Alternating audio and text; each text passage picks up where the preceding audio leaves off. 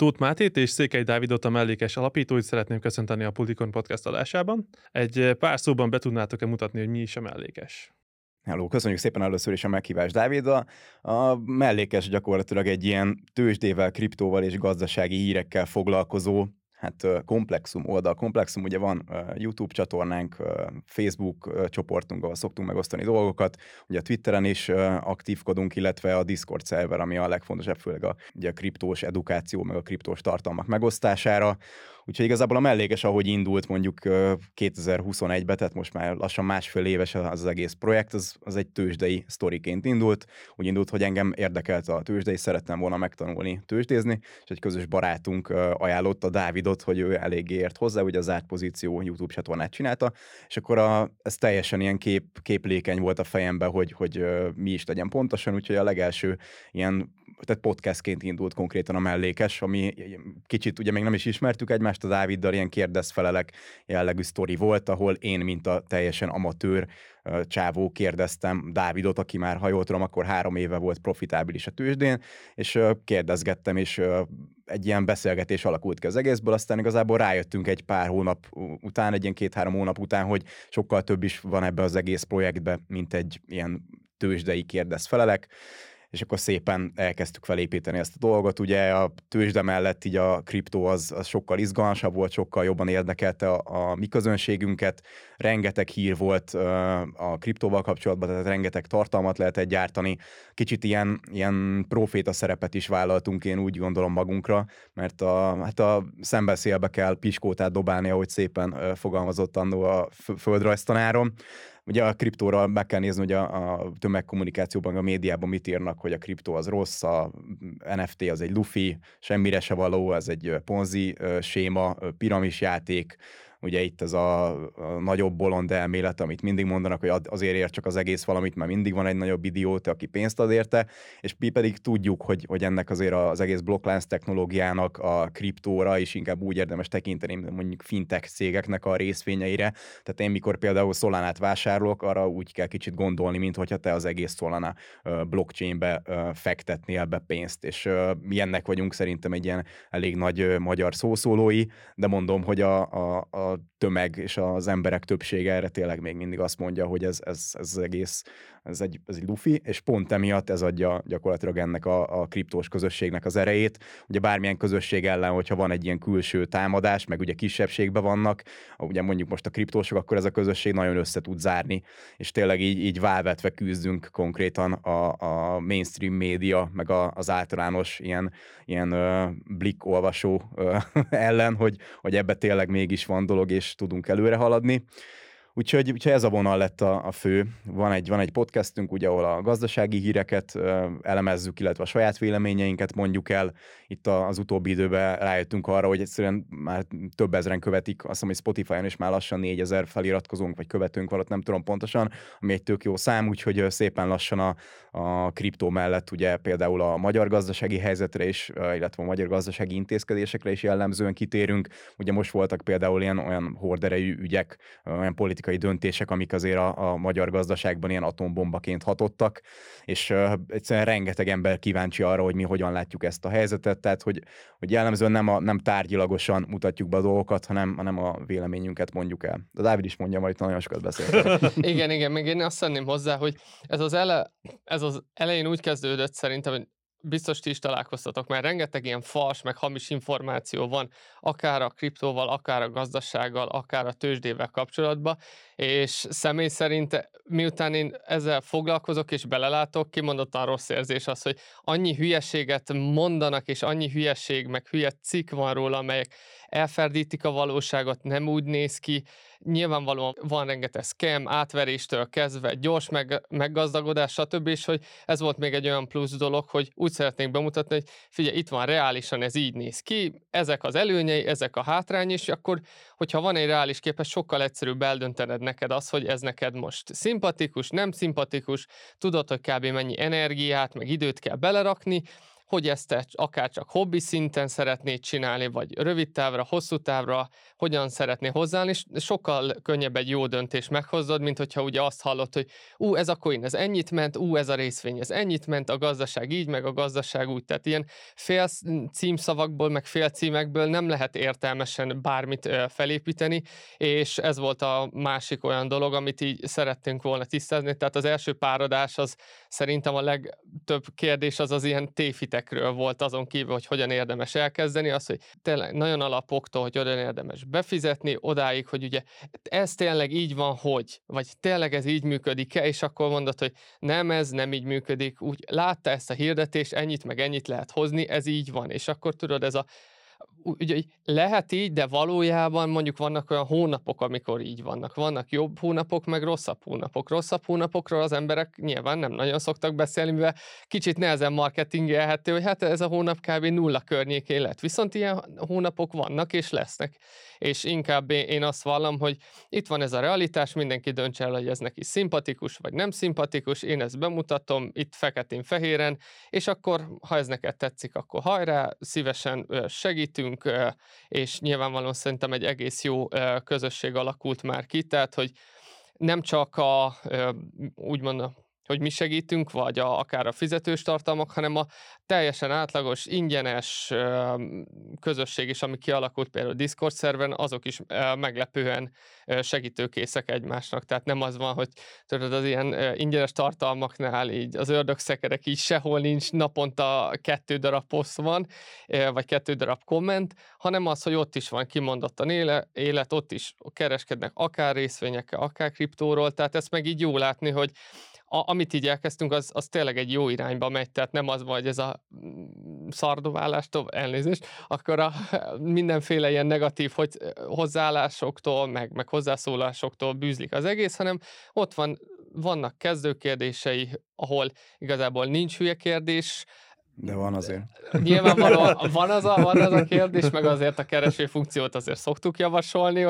hogy a legtöbb kérdése már van válasz, de alapvetően egy egész ilyen szupportív közösség alakult ki, azt meg így kimondottan jó látni, hogy visszatekint, vagy amikor elkezdtük, hogy ennek nagyon örülünk, hogy ilyen irányba ment el ez az egész mellékes projekt. Igen, mert egyébként vannak olyan közösségek, most nem akarom mondani, melyik szektorból kifejezetten a kezdőket nem szeretik. Tehát ők teljesen értelmetlenül, meg érthetetlenül mondjuk konkurenciának tartják azt az embert, aki szeretne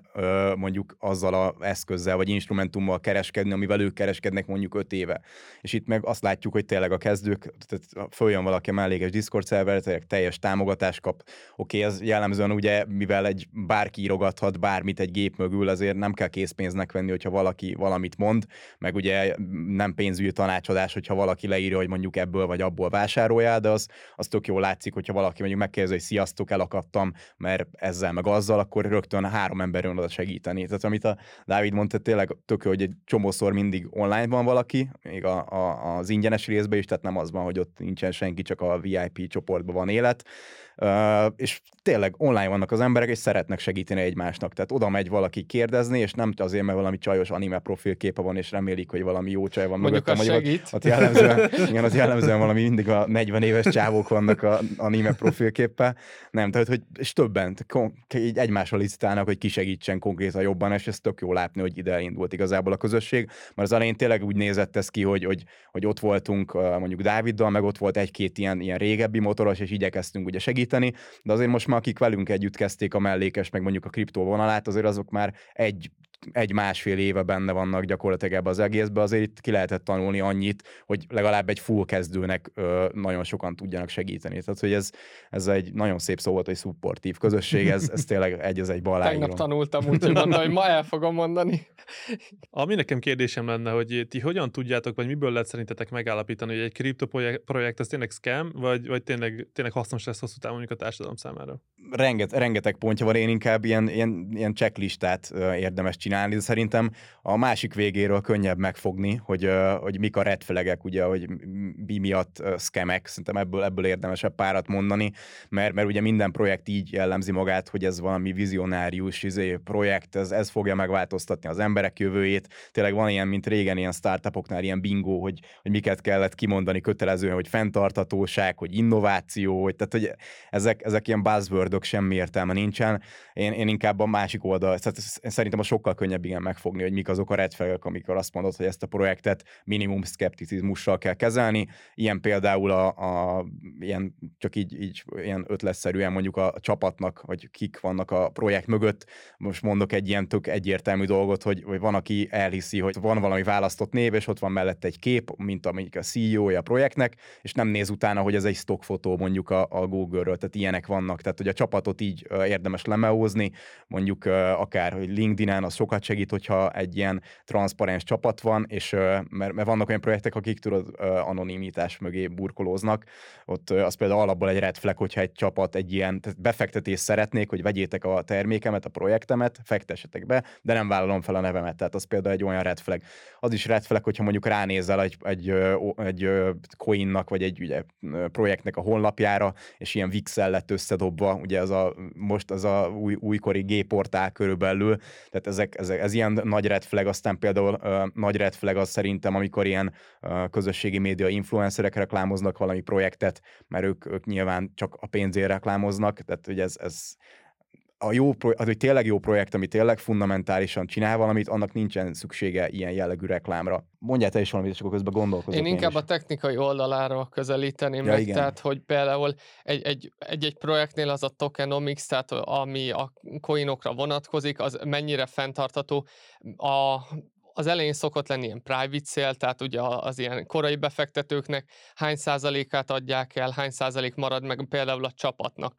Van ilyen vesting period, ami azt jelenti, hogy azok a coinok, amelyeket a piacra bocsátanak, le vannak kötve egy bizonyos időszakra, hogy nyilván ne az legyen, hogy kimentünk, összeszedtünk 5, 10, 100 millió dollárt, örülünk neki, és akkor a csapat alapítói szépen kikesselnek, aztán mondják, hát a többiből azért megpróbálunk azért valamit létrehozni, hanem hogy megvan különböző ilyen schedule, hogy fél évig le van kötve, egy hónapig le van kötve, akkor egy évig, tehát igen, ez fixen csapatnak ilyen megvan. 2 évre illik mondjuk lekötni, tehát az egy projekt tehát most nem is tudom melyik coin, pontosan nincs így a fejemben, de van olyan projekt, ami azt mondta, hogy akkor 10 évre lekötjük a coinjainkat, tehát, és ez egy olyan jellegű bizalom, pontosan, hogy mi nem akarjuk eladni, ugye az a total supply-ból, tehát a teljes coin mennyiségból az konkrétan le van kötve, azt nem tudja eladni a csapat, az nem tehető pénzét, ugye ez önmagában árfelhajtó hatású. Igen, tehát hogy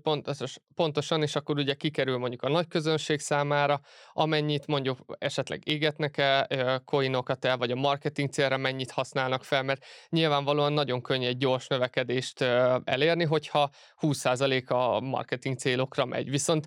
az valószínűleg nem egy fenntartható, tehát ez megint olyan dolog, hogy,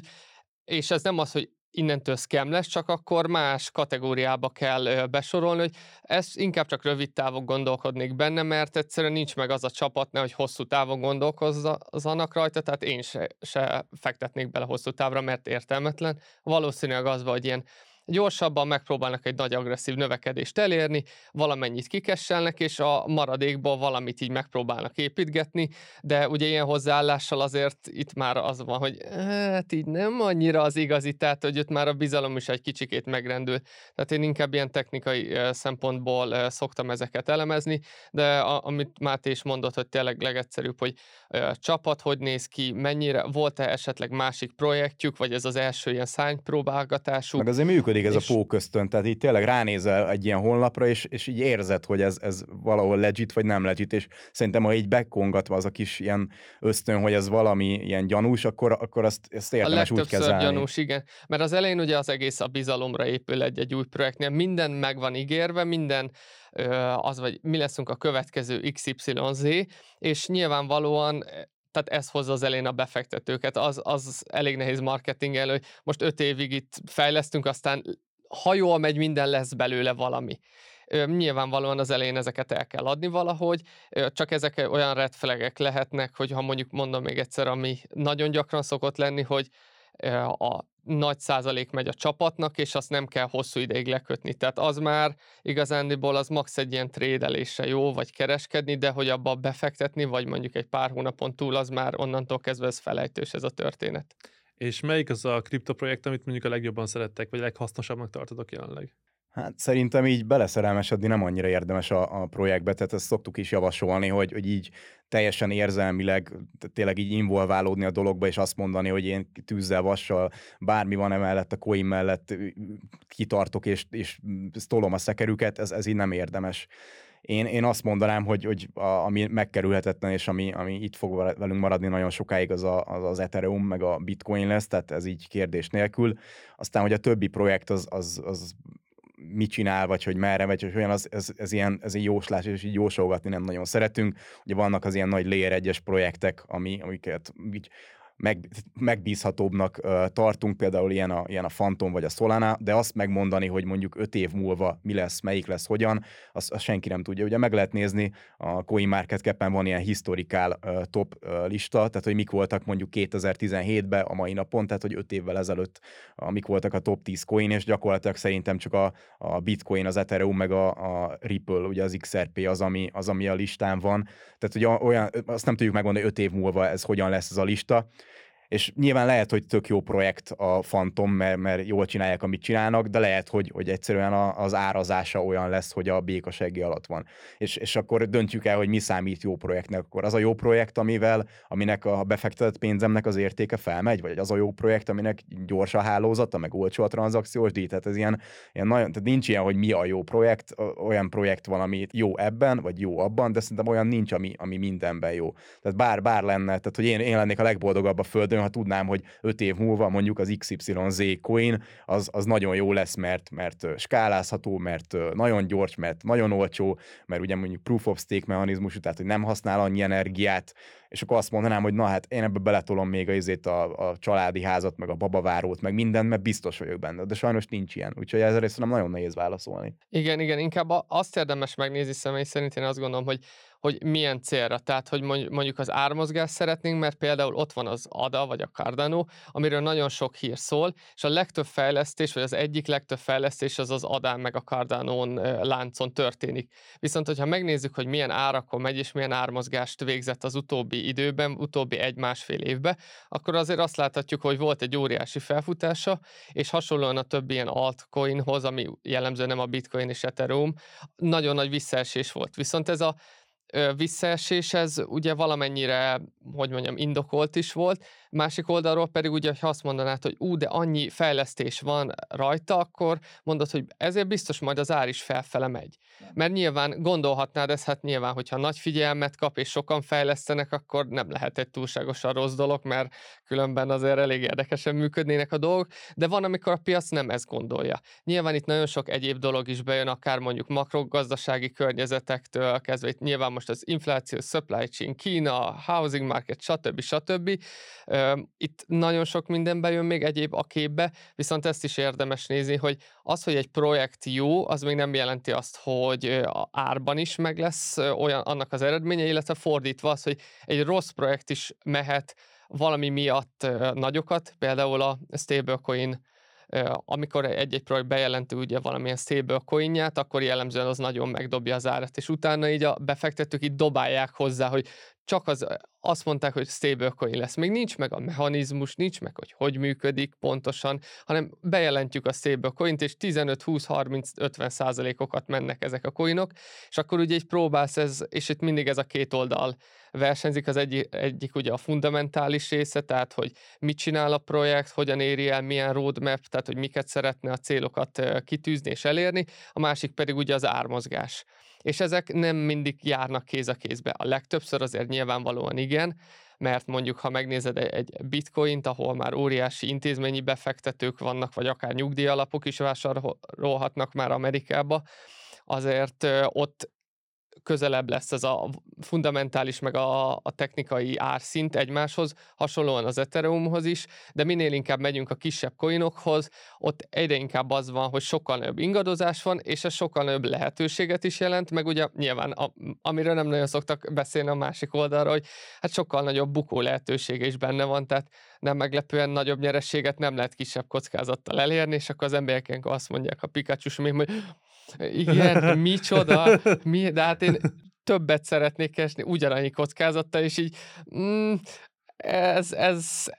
nagyon sokan vannak így, viszont erre még keresik a megoldást. Igen, de most így nevetünk ezen, de konkrétan az egész mellékes tényleg így indult, mert 2021, amikor még ilyen Covid meg karantén itt tényleg lebegett a fejünk fölött, hogy most nem tudtuk, hogy lehet-e menni, hogy akkor nagyon megindult mindenhol ez a kereskedj otthon tőzsdéről, tele volt az egész Facebook feedje mindenkinek ilyen csoportokkal, és ugye a Dávid is említette, mindenki csak a nagy nyerőket dobtak, hogy hú, hello, mi meg kiraktuk ezt a tippet, 300%-ot ment, és az egész innen indult, hogy igen, 300%-ot lefele is tudám. Jó, most nem tud, de hogy mondjuk úgy tőkeáttétel simán meg lehet oldani, hogy az egész portfóliódat elbukod mondjuk egy tréden. Tehát, hogy simán itt olyan megy 300%-ot, de utána meg 95%-ot bezuhan az ár, és ugye arról nem nagyon szeretnek beszélni az emberek, hogy vannak vesztő dolgok is, de ez hozzátartozik. Tehát szerintem az a trader, ugye Dávid erre jobban rálátott az évek alatt, aki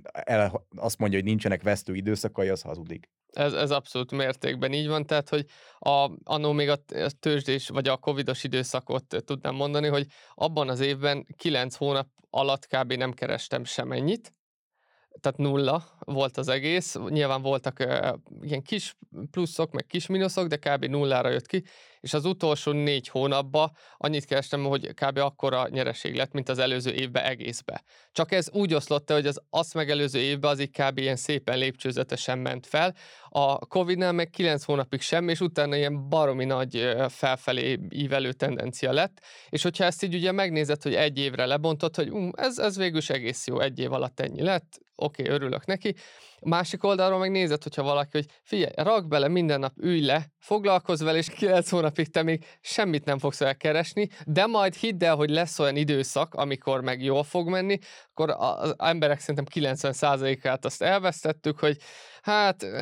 azért 9 hónapig így nem. Igen, nagyon ez szeretném. Ez a legnehezebb ebben az iparban, hogy mindenki a bull market tetején akar beszállni, ugye ekkor szólnak a hírek az összes újságban, hogy a mesés meggazdagodások, a bitcoin az ugye ilyenkor mindig kiszámolják, hogy hány 1000%-ot ment ettől meg attól az időszaktól kezdve. Meg ha vettél volna $1000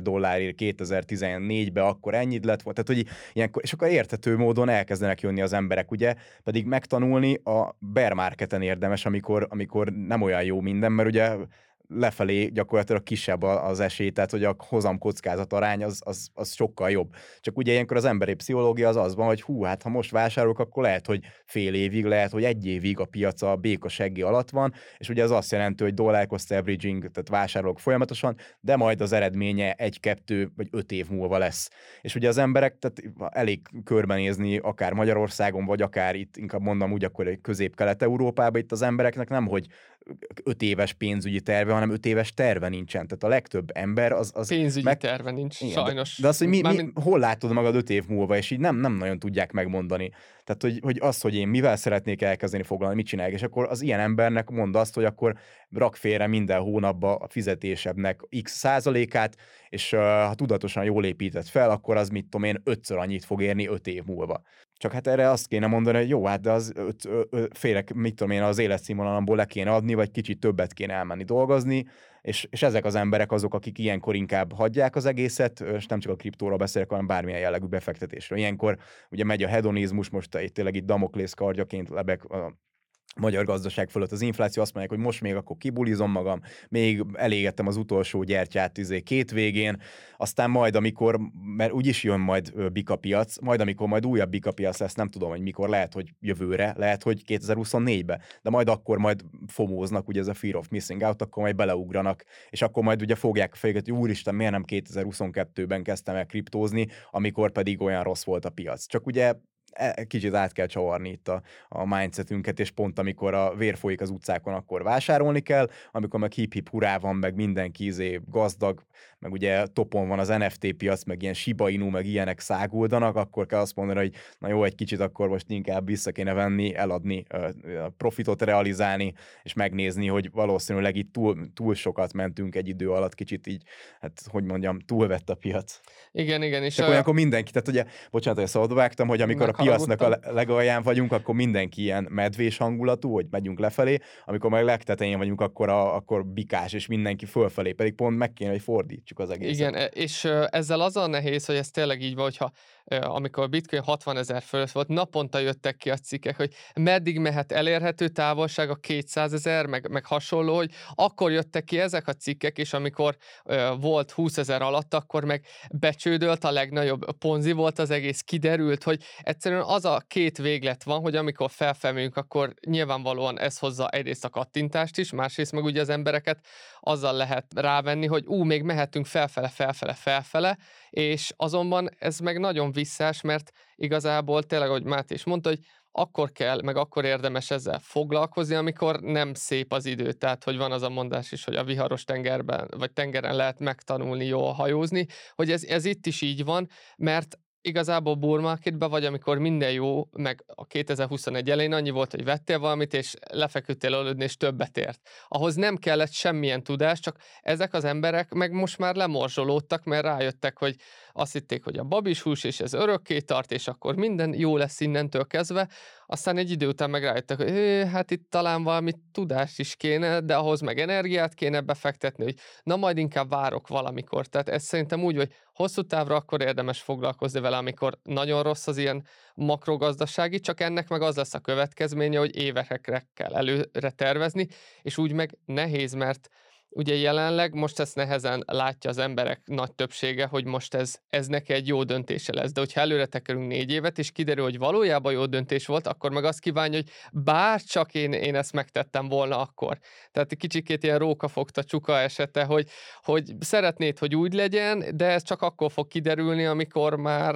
eltelik az a pár év is. Nyilván előfordulhat olyan, hogy nem úgy alakul, ezért nem is szoktuk mondani, hogy tehát, hogy több projektbe érdemes fektetni, utána kell nézni, tehát nem az, hogy ez lesz most ez a jövő, és akkor mindenemet ebben rakom, mert akkor az vagy nagyon jó lesz, vagy húz, vagy szakít esete, hogy vagy nagyon jól lesz, igen, vagy azt mondod, hogy átverés, és ugye nyilván 1-2 ilyen negatív élményen keresztül mész, egyrészt mert nincs akkora rálátásod, és erre meg azt szoktam mondani, hogy akármennyire is ilyen nem is egy nagy igazságnak tűnik, de az, hogy minél inkább többet maradsz a piacon, annál nagyobb eséllyel fogod túlélni azt. Tehát sokkal több mindent látsz időnként, mert én mai napig látok 1-2 olyan mozgást, amit eddig még nem, pedig szerintem 5 éve nap mint nap ezzel foglalkozok, és még mindig az van, hogy ezt nem gondoltam volna, hogy így lesz. És nyilván ez egy ilyen rugalmas mindsetnek kell lenni, vagy hozzáállásnak, és ez rövid távra is igaz, meg hosszú távra is, tehát hogy sajnos ezt nem lehet eldönteni, hogy ez a jó projekt, ez ennyi van, én így ragaszkodok. Nyilván azért vannak olyan, hogyha mondjuk 90 dolog mellette szól, és 2 darab ellene, akkor ott azért nagyobb biztonsággal lehet ezt kijelenteni, és akkor ugye mondjuk nagyobb bizalmad lehet egy projekt kapcsán, de tényleg nem szabad beleszerelmesedni, mert például az Adánál nekem nagyon sok ismerősöm is mondták, hogy megy fel, folyamatosan vették $2 felett is, és ott ülnek 60-70-80% mínuszba, hogy és mondtam nekik, hogy de miért, amikor már megváltozik az egész helyzet, vagy piaci helyzet, és ugye ilyenkor meg van egy olyan hozzáállás is, hogy az ember nem veszi figyelembe azokat a tényeket, amik már ellent mondanak, mert akkor ugye kis kognitív diszonancia van, tehát be kéne ismerni, hogy esetleg nem jól láttam, vagy azt mondod, ugye keresel valami külső tényezőt, hogy na azért, mert ez meg jó projekt az egész, és továbbra is fektetnék bele, de a ukrán, de az orosz, de az infláció, de az is, és igen, nyilván ez könnyebb megtalálni, mint hogy azt mondod, hogy ja, hát ezt lehet benéztem, vagy el kellett volna adni, vagy hogy rosszul mértem fel ezt a lehetőséget, mert akkor ugye be kell ismerni magadnak, hogy mégse vagy akkora nagy zseni itt a tőzsdepiacon, és és ez, ha nem ismered be, akkor meg a piac fogja beismertetni veled. Ennek nincs más út. Igen, ezt kéne megérteni, hogy az egész tőzsdézés, de aztán a kriptó meg szerintem főleg az 80% pszichológia. Ezek. Szerintem 90. Igen, de hogy amit itt a Dávid mondott, tényleg ha meg kell nézni, hogy amikor mondjuk van egy zuhanás, akkor mindenki neki áll ugye racionalizálni, hogy amúgy a kriptó az nagyon jó, de most azért esünk mer. És tényleg ugye volt régen ez a China FUD, ugye ez a FUD, az egy mozaik szó, az a fear, uncertainty és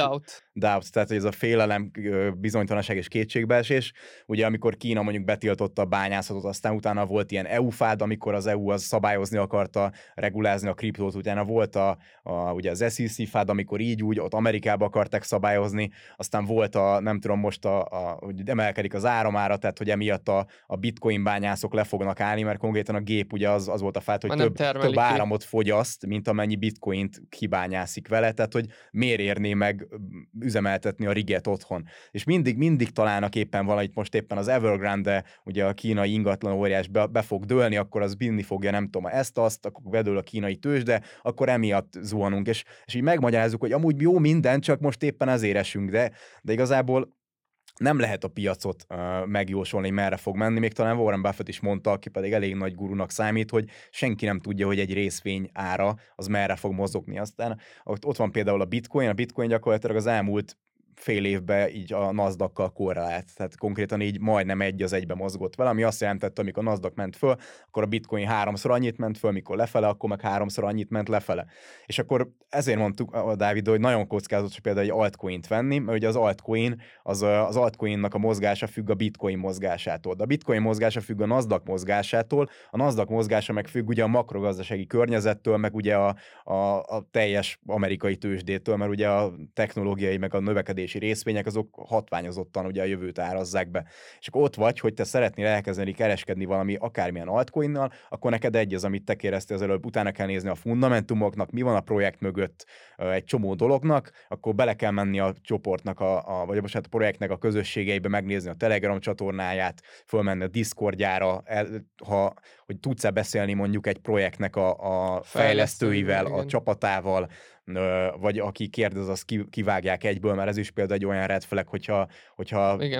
felteszel egy értelmes kérdést, akkor így rányomják, hogy FUD, és kidobnak. Tehát rengeteg ilyen projekt van, az például rögtön egy red flag, én ilyen coinokban nem is szeretek benne lenni. Na és akkor a fundamentumok mellett próbált beleárazni a 28 fajta tényezőt, és lehetetlen megjósolni azt, hogy melyik fog nagyot menni. Egyet tudsz csinálni gyakorlatilag azt, hogy diverzifikálsz, és mit tudom én, több projektet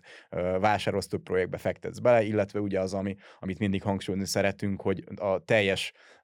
portfóliót nem érdemes befektetni, hogy álljon valamiben, hanem ugye a likvid tőkének is érdemes lenni, mert mindig lesz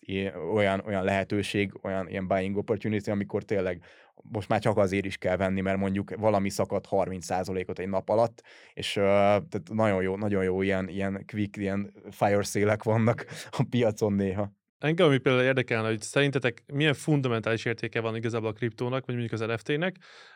vagy ez szimplán igazából csak tőzsdézésre jó igazán? Szerintem a mostani piacban, tehát hogy most így kicsit lefele tendálunk, de azért pattogunk össze-vissza, kereskedni tök jó, de az egy teljesen más műfaj, gyakorlatilag napon belüli kereskedésre a kriptovaluták egy jó pár százalékos mozgás van. Tehát, hogy ahhoz képest mondjuk, hogyha a dollár forintot akarnál kereskedni, ez nem 10-szer gyorsabban mozog. Tehát erre kitűnően alkalmas, hogy nyitsz egy futures számlát, és napon belüli kereskedést folytatsz. Ez ott kell ülni a gép előtt, meg kell tanulni, technikai elemzést csinálni, kockázatkezelés, ki kell várni, tehát hogy lehet, hogy egy nap nem nyitsz pozíciót, de másnap 3-at tudsz nyitni, tehát hogy ez igen, ez időigényes folyamat. A másik, amit kérdeztél, igen, a fundamentális dologot pedig rengeteg mindent lehet csinálni, ugye a legilyen triviálisabb dolog az mondjuk a pénzátutalás. Tehát mondjuk Tron láncon, ugye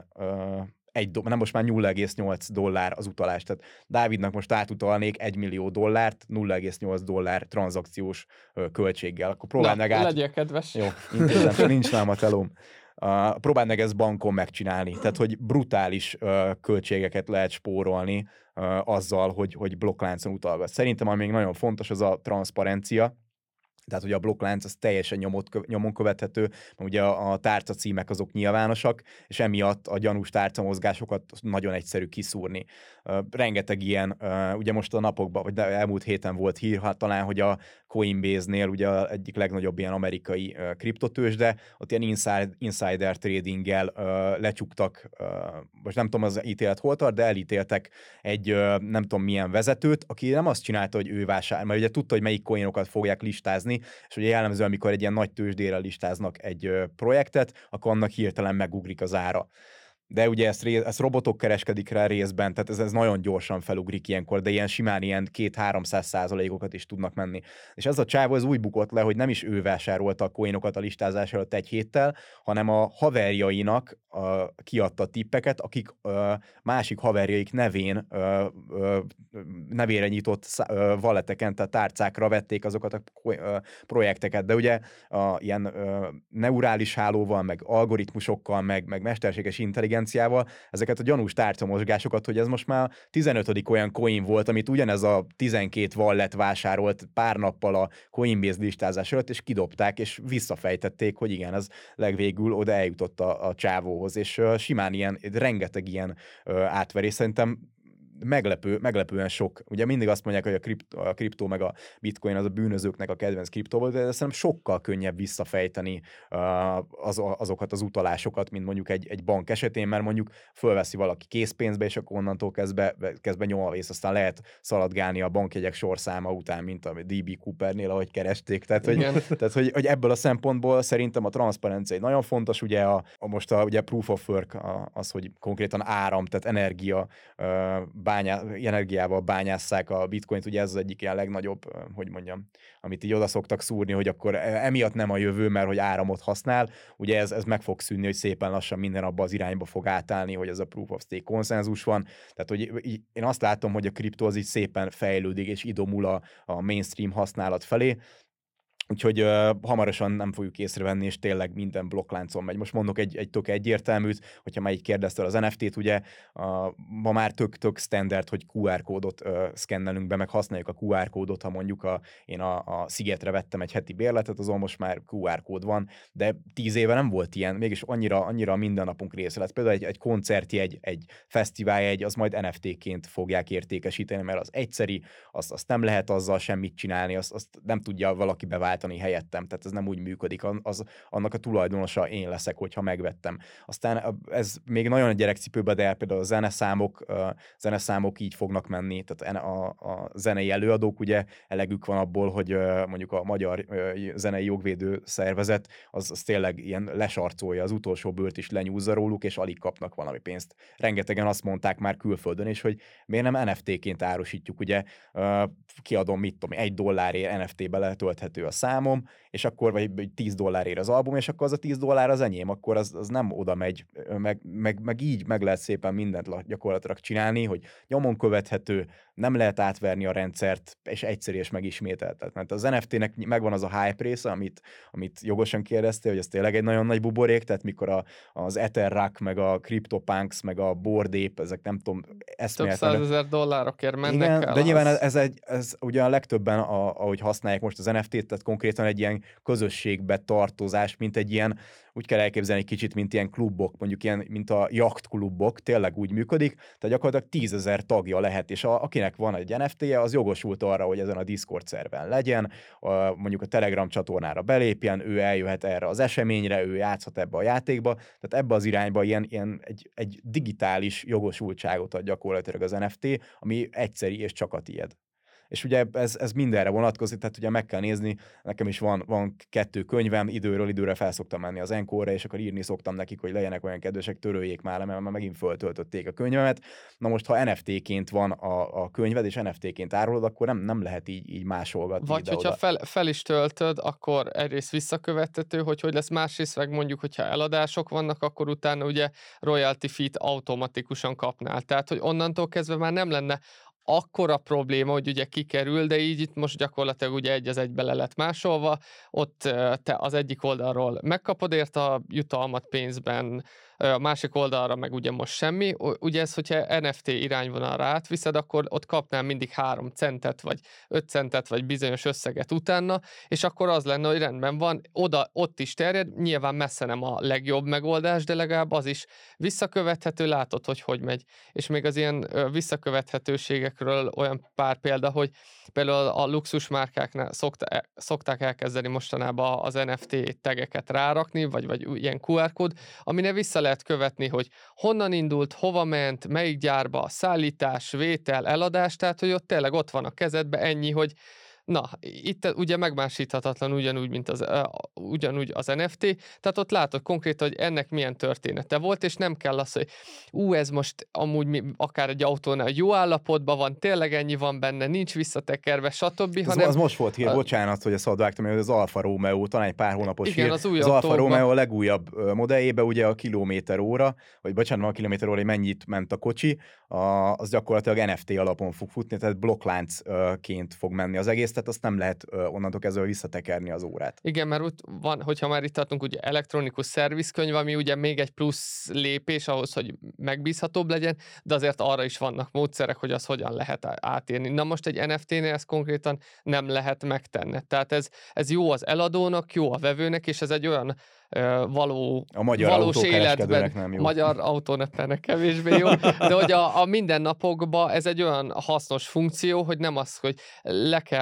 el kell kérned a közlekedési hatóságtól, a ügyfélkapu, stb., hanem egy QR kód, megkapod az eredményeket, és ott tényleg ott van minden leírva. Tehát ez egy olyan ilyen quality of life fejlődés lenne mondjuk egy NFT-nél, hogy igazándiból mindenki jól járna, kivéve az, aki próbál itt ügyeskedni. Igen, úgyhogy ebben nagy szerepe lesz szerintem mondjuk egy ingatlan adásvételbe rögtön azt a példányt mondjuk blokkláncon eljutatja a megfelelő szervekhez, átírják, tehát nagyon-nagyon meg tudja könnyíteni az életét. Inkább úgy szoktunk fogalmazni egyébként erre az egész NFT-re, meg a blokkláncra, hogy ez kicsit olyan tényleg, mint a konyhakés, hogy lehet vele húst is szeletelni, meg lehet vele ölni is. Tehát az NFT is igen arra is jó, hogy ilyen quick cash grab, tehát tényleg így gyors meggazdagodni. Ugye csak, hogy pont a CryptoPunkokat említette a Dávid, azt hiszem, egy párnapos hír, hogy a Tiffany az kiadott ilyen CryptoPunk medálokat $50,000 per darab. Tehát, hogy erre is használják, igen, hogy felhypolni. Ugye jellemzően itt az elején mondtam például, hogy influencerek reklámozzák, ugye Floyd Mayweather híresen ilyen pénzélyes csávó, ő rengeteg ilyen NFT kollekciót adott ki, ami azt jelentette, hogy így föl, aztán le az egész. Tehát, hogy használják erre, és ugyanúgy a blokkláncot is rengetegen csak ugye pump and dumpként tekintenek rá, de igen, aki hosszú távon szeretne vele dolgozni, meg tényleg mondjuk egy olyan probléma megoldásán, hogy mondjuk egy amit a Dávid is mondott, szerintem amiben fontos szerepe lesz a blokkláncnak, igen, az a mondjuk ilyen világlogisztikai, ugye visszakövethető, hogy ez a szék, ez most pontosan hol vágták ki hozzá a fát, és akkor az a cég, aki minőséget akar adni, meg minőségi szolgáltatást, az elérhetővé fogja tenni az emberek számára. Most ez nagy kérdés, hogy ez egy év múlva, 2 év múlva, vagy 5 év múlva lesz, de én abban biztos vagyok benne, hogy ebbe az irányba fogunk elmenni, mert hogy egyszerűen a fenntarthatóság jegyében muszáj újra elkezdeni az emberiségnek minőségi termékeket gyártani. Ugye ez a régi, a kínai, az gagyi, az most már fenntarthatatlan lett, főleg amióta extra módon megadóztatják ugye a kínai cégeket, meg most már senki nem fröccsöntött műanyag dolgokat akar, meg a gyerekmunkások által összerakott gagyit, hanem újra elkezdtünk afelé menni, hogy igenis minőségi dolgokat kezdjenek el előállítani az emberek, mert egyszerűen ez fenntartatlan az a pazarló kapitalizmus, amiben élünk, azért elég megnézni, hogy ilyen rekordhideg, meg rekordmeleg az 2 naponta váltja egymást, tehát hogy most így érzi az emberiség, hogy muszáj valami változtatni, és a blokklánc technológia szerintem egy tök jó ilyen minőségi kontroll lehet, meg rengeteg ilyen felhasználási módja, ami egy csomó olyan, amire még nem is tudunk ma, hogy lesz. És a társadalom szerintetek mennyire vevő erre, vagy hány év kell ahhoz, hogy ez tényleg el tudjon effektíve terjedni? De nekik nem kell velük foglalkozni, tehát az, hogy a háttérbe, a Penny Marketbe a kasszás, az blokkláncon tehát rögtön, tehát most is rögzítjük az adatokat, csak egy központi szerveren tároljuk. Most, ha majd blokkláncon fut és több szerveren vagy több gépen tárolódik, az a mezei felhasználónak az nem lesz egy változás. Tehát aki nem akar kriptóval kereskedni, akit nem érdekel a kriptó, nem fog találkozni a kriptóval, így szépen az életünknek a része lesz, de őt az pont nem fog érdekelni, hogy mikor a bankkártyáját lehúzza, vagy a QR kódot beolvassa, akkor az most blokklánc van a háttérbe, vagy gyakorlatilag milyen módon kerül az adat oda, ahova. Tehát szerintem ilyen szempontból nem lesz elő. És mondjuk a készpénz szerintetek el kéne ezt, hogy tűnjön, vagy a készpénz? El fog tűnni. Tehát, hogy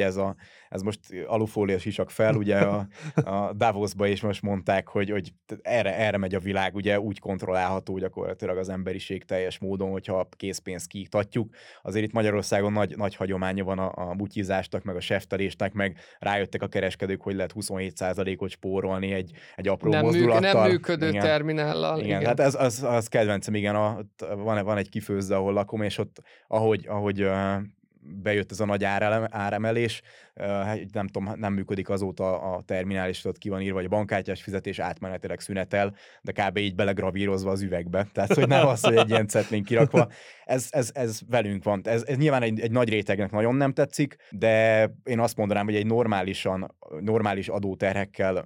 meg járulékokkal bíró országban annak nem kell tehát hogy mondjam, a készpénzre nem kell úgy tekinteni, mint egy ilyen nagyon rossz dologra. Tehát csak nálunk, vagy bocsánat, egy nagyon jó dologra, nálunk ugye azért ügyeskednek az emberek, mert egyszerűen kis középvállalkozóként ilyen adóterhekkel, ilyen dolgokkal nem lehet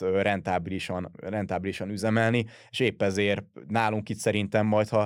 Ausztriában, meg Németországban már nem lesz készpénz, mondjuk euró, hanem csak az Európai Központi Bank által kiadott digitális, ugye ez a CBDC, ez a Central Bank Digital Currency, nálunk még akkor is lesz. Tehát én abban biztos vagyok egyébként, így Magyarországon lesz készpénz, mert egyszerűen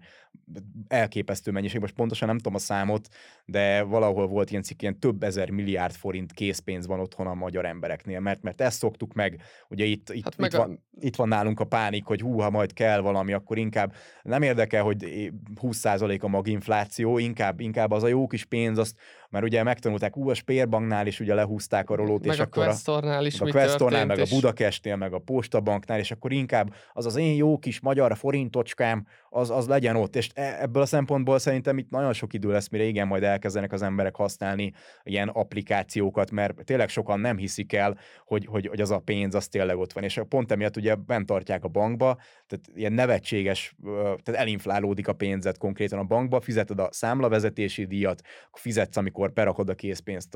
az automatába, fizetsz, amikor fölveszed, fizetsz minden tranzakcióért, fizetsz még az SMS-ekért is, tehát annyi költség van, mint az állat, de az emberek inkább ott tartják a pénzüket. Na most, ha ezt egy digitális tárcába tartanád, ott nincsen díj, kapsz rá hozamot, tehát ilyen mondjuk egy stable coinra, ilyen stabil coinra, ami $1 az $1, ott ilyen évi 10-12% hozam elérhető, csak hogy ott legyen benne abba a kis digitális tárcádba. És ugye amikor ezt így elmondod a Mari néninek, hogy Mari néni a nyugdíjából, mit tudom én, 600 000 forint összegyűjtötte a temetésre félrerakott pénzét, de hát már 20 éve ott van félrerakva, tudod, és akkor azt mondanád Marinének, hogy ha 600 000 forintot beleraknád $-ba, kapnál rá évi 10% kamatot, természetesen ott is vannak azért kockázatok, de akkor abból a pénzből tudnál venni egy sír helyett, nem egy kiló kenyeret egy év múlva, mert tényleg amilyen szinten inflálódik a forint. Csak megint ugye az van, hogy a média hatásvadász dolgai miatt az emberek most kezdtek el pánikolni, amikor 420 körül volt az euró, meg 415 a $, mindenki akkor rohamozta meg Újpesten a pénzváltót, tehát hogy ennyire nincs pénzügyi terve senkinek. Tehát emlékszem, mikor a saját Facebook oldalamra kidobtam még a háború kirobbanásának az elején, közepén, most nem tudom pontosan, februárban, amikor 330 volt a $, hogy szerintem érdemes $t venni, meg eurót, tehát tartsuk valami más, nagyobb ilyen reserve currency-be a pénzünket, tehát hogy ne forintban, mert itt jönni fog egy elég nagy szarvihar. És akkor, tehát biztos, hogy vettek akkor is, de az emberek pánikszerűen akkor kezdtek el eurót venni, meg $t, amikor 400 fölött volt. Tehát ilyen impulzusok igen, alapján döntenek az emberek, és ez nagyon káros, és erre egyébként a média brutál módon rájátszik. Tehát érdemes megnézni, hogy ugye ilyen nyomor sajtópornó zajlik már évek óta, nettó a kattintás számokra mennek rá. Ugye amikor tombol a Covid, akkor Covidos cikkek, amikor a háborúval lehet riogatni, akkor a háborús cikkek, mikor az asszály, akkor az asszály cikkek, amikor nagy esők vannak és elindulok, akkor meg a nagy esős cikkek, a forintról napi 5 cikk van, hogy most éppen erősödik, meg brutálisat esett a forint, meg ilyenek. És nyilván látsz egy napi 5 cikket arról, hogy brutális gyengült a forint, akkor rohansz a pénzeddel beváltani all-time high-on gyakorlatilag a dollárt. És most meg rengetegen fogták a fejüket, mikor a jól tudom, akkor 3.85-ig visszaerősödött a dollár, és akkor fogja a fejüket, hogy úristen, miért vettem 410 dollárt, tehát hülye vagyok én? És egyszerűen ezt kéne megérteni, igen, hogy a kicsit ennek az egésznek a pszichológiája, és ez annyi minden összefonódik, tehát ez azért nagyon érdekes téma, mert gyakorlatilag kriptózunk, de nem csak a kriptóval kell foglalkozni, sőt, szerintem még a kriptó a kisebb része, amivel kell foglalkozni. A makrogazdasági környezet, meg az emberi pszichológia az egy sokkal-sokkal nagyobb rész, ami átitatja most már tényleg a mindennapjainkat. Tehát, hogy ezért lesz itt a kriptó velünk szerintem nagyon sokáig. És szerintetek a társadalomban, mondjuk itt nálunk, mi kéne ahhoz, hogy ebbe előre tudjunk lépni? Vagy mikor kéne elkézdeni, vagy hol mondjuk a pénzügyi tervezése effektíve felkészíteni az embereket? Iskolában, én is úgy gondolom, de a másik az, hogy az emberek akkor terveznek előre, hogyha biztosnak látják a jövőjüket mondjuk egy adott helyzetben, vagy Jordan egy adott... Nem, ez saját gondolat. Tehát amikor, hogyha nincsen egy jövőképed, és ez mondjuk 1 év, 2 év, 5 év, 10 év, akkor ugye te nem szeretnél arra akár jó vagy akár rossz esetre előre tervezni, vagy mondjuk gyűjteni, hanem azt mondod, hogy most én itt vagyok, nem tudom mi lesz holnap, vagy jövőre, mert most aztán ezek a gondolatok nagyon durván felerősödtek az elmúlt időszakban, hogy most a politikát nem szeretném ide belekeverni, de elég megnézni, hogy a választások, az ígéretek, a mostani helyzet, hogy mi történt. Ez olyan az emberekben, ugye, aki eleve is tervezett, amikor órák alatt, meg napok alatt keresztbe húznak olyan dolgokat, amire egyszerűen mondjuk nem számítanak, akkor onnantól kezdve hogyan legyen meg a bizalmad abban, hogy de amúgy hidd el, hogy jó lesz, hogyha évekre tervezel előre. Tehát szerintem itt ezt a gondolkodásmódot kéne átváltoztatni, és erre meg kétfajta mód van. Az egyik, hogy az iskolába, de itt most megint ugye a tanárkérdés és az oktatás az megint azért egy viszonylag gyenge lábakonál, sajnos azt kell, hogy mondjam, a másik pedig, hogy ugye felnőtt korba ezt realizálni, hogy esetleg nincs meg az a megfelelő pénzügyi tudatosság. Tehát, hogy mert mire gondolnak ugye az emberek, hogy rakjuk be esetleg a bankba, vagy próbáljunk venni ingatlant, és akkor itt kb. Kimerültek a lehetőségek. Ingatlanra nem mindenkinek van lehetősége. A bank, ugye arról már beszéltünk, hogy legtöbb esetben nem a legjobb megoldás, de mégis mennyire másképpen látják az emberek, hogy azt mondják, hogy ugye egy banknál ott van a pénz ugye a számlán, és akkor azt látod, de hogyha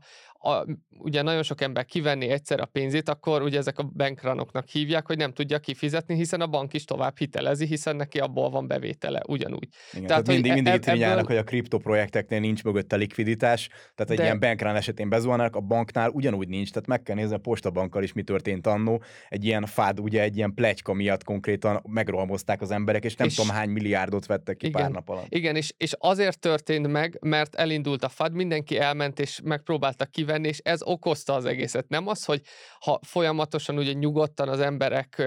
normálisan állnak hozzá, és akkor rendben van, valamennyit kikérek, hanem amikor megrohamozzák, az okozza ezt az egészet, mert nincs, nyilván egy bank se hülye, ő is a profitért dolgozik, akkor ő is ki fogja hitelezni azt a pénzt, amit ő mondjuk beszed x százalékért, ő kihitelezi 2-szer annyiért, és mindenki ugye jól jár egészen addig, ameddig ez nincs meg az, hogy az ember vissza szeretné kérni ezt az összeget. Nyilvánvalóan itt a banknál van különböző betétbiztosítás, én ezeket tudom, tehát ez a kriptónál ez egy plusz kockázat, de ilyen szempontból fundamentálisan ezt leszámítva nincs a kettő között különbség. És ugye ez a legnehezebb, amikor így gondolkodásmódot kell átállítani, mert ez mire megjelenik, tehát a 2000-es években valaki azt mondja, hogy itt neten fogunk kommunikálni, és ennyi meg ennyi időt fogunk eltölteni, és random Snapchat-es szarjeleket lehet küldözgetni egymásnak, akkor, és ez lesz, vagy akár egy TikTokot, hogy 5 másodperces videókat így fogjuk pörgetni, és ennyi lesz az attention span, akkor mindenki azt mondja, hogy ajaj, ez egy bezárnik, így jól van papa, kényszerzubbont visszaadjuk, hát és akkor menjen. Nem tudom, hogy van egy ilyen, az a hány cikk született arra, hogy az internet is dead, tehát hogy halott az internet, tehát pont emiatt most így először mindig nevetnek az ilyen innovációkon. A kriptón is egyébként ezért tök jogosan, nagyon sokan nevetnek, meg ponzinak tartják, tényleg vannak ponzi projektek, elég megnézni a tavalyi év egyik ilyen legnagyobb nyertesét, mondjuk a Shiba Inut, ami egy ilyen meme token, tehát semmi nincs konkrétan mögötte. Semmi haszna, semmi olyan gyakorlati megvalósítás, tehát csak az viszi, ami tényleg az emberek gondolnak róla. Tehát, hogy azért veszem, mert drágábban el tudom majd adni. Igen, és vannak ilyen projektek, és ez nem feltétlenül probléma abból a szempontból, hogyha tudod, hogy miért veszed. Tehát, de akkor az ne legyen egy befektetés, az ne legyen az, hogy ennyi meg ennyi százalékot megy, mert akkor az azért van, hogy egy kicsikét többért eladod, és akkor te örülsz. Annak nem lesz jó vége, hogyha eladtad, visszaszállsz, hogy még egy kicsi, mert annak az a vége, hogy legtöbbször, hogy nagyon durván exponenciálisan kilő, akkor mindenki fomózik bele, és nyomkodja így, hogy vegyünk, és utána meg a legnagyobb bálnák, vagy akik tudják, hogy hogyan működnek az ilyen momentummal működő coinok, elkezdenek kiszállni, és akkor ott megjönnek a percek alatt, ez ilyen 20-30% esés. Na már most ugye a kis befektetőknek már nem kell az, hogy látod 20%-a elment a pénzednek 5 perc alatt, hát akkor azt mondod, hogy vagy kétfajta van, vagy az, hogy most már nem érdekel, akkor fölvés állt ez az egész, az az egyik, vagy a másik azt mondod, hogy gyorsan eladod, hogy én ezt megpróbáltam, de nem sikerült. Egy nyilván egyik se ideális, viszont ugye, hogyha tudod, hogy mibe vágsz bele, akkor ezt ki lehet úgymond kerülni, vagy tudod a kockázatokat, tudod, hogy jól is elsülhet, meg rosszul is elsülhet. Viszont ugye ne az legyen, hogy mondjuk összehasonlítod, hogy Ethereum, hogy én tartom a Shiba Inut, aminek mondjuk nincsen olyan gyakorlati haszna, csak Elon néha kitvitte valamit, és akkor megugrik az árfolyam, ez a gyakorlati haszna, és akkor ezek össze vannak néha hasonlítva az Ethereummal, ami rengeteg okos szerződés, rengeteg olyan projekt van, ami az Ethereum láncot használja magát, tehát ez megint ilyen alma körtével, vagy inkább nem is tudom, alma paradicsommal összehasonlítva, vagy piros, de max ennyi a közösség. Vagy alma a narancsal, ahogy az eredeti mondásban, vagy angolul apple and oranges. De egyébként még az hozzátéve, hogy a szerencsejáték, tehát a gambling, azt szeretik az emberek. Tehát ezért biztos, hogy lesznek ilyen kriptoprojektek később is, mert meg kell nézni, hogy azért valahogy a magyar ember, csak hogy akkor maradjunk az országba, a lottóra, meg ugye a hülyék adójára azt szokták mondani, meg a blackjack sorsjegye, meg erre mindig jut pénz, tehát ha még enni sincs, akkor is azért a blackjacket a postán megveszi az ember, de minden, ugye abban, amit Dávid mondott a bankránról, ezekről az önbeteljesítő jóslatról, hogy emberek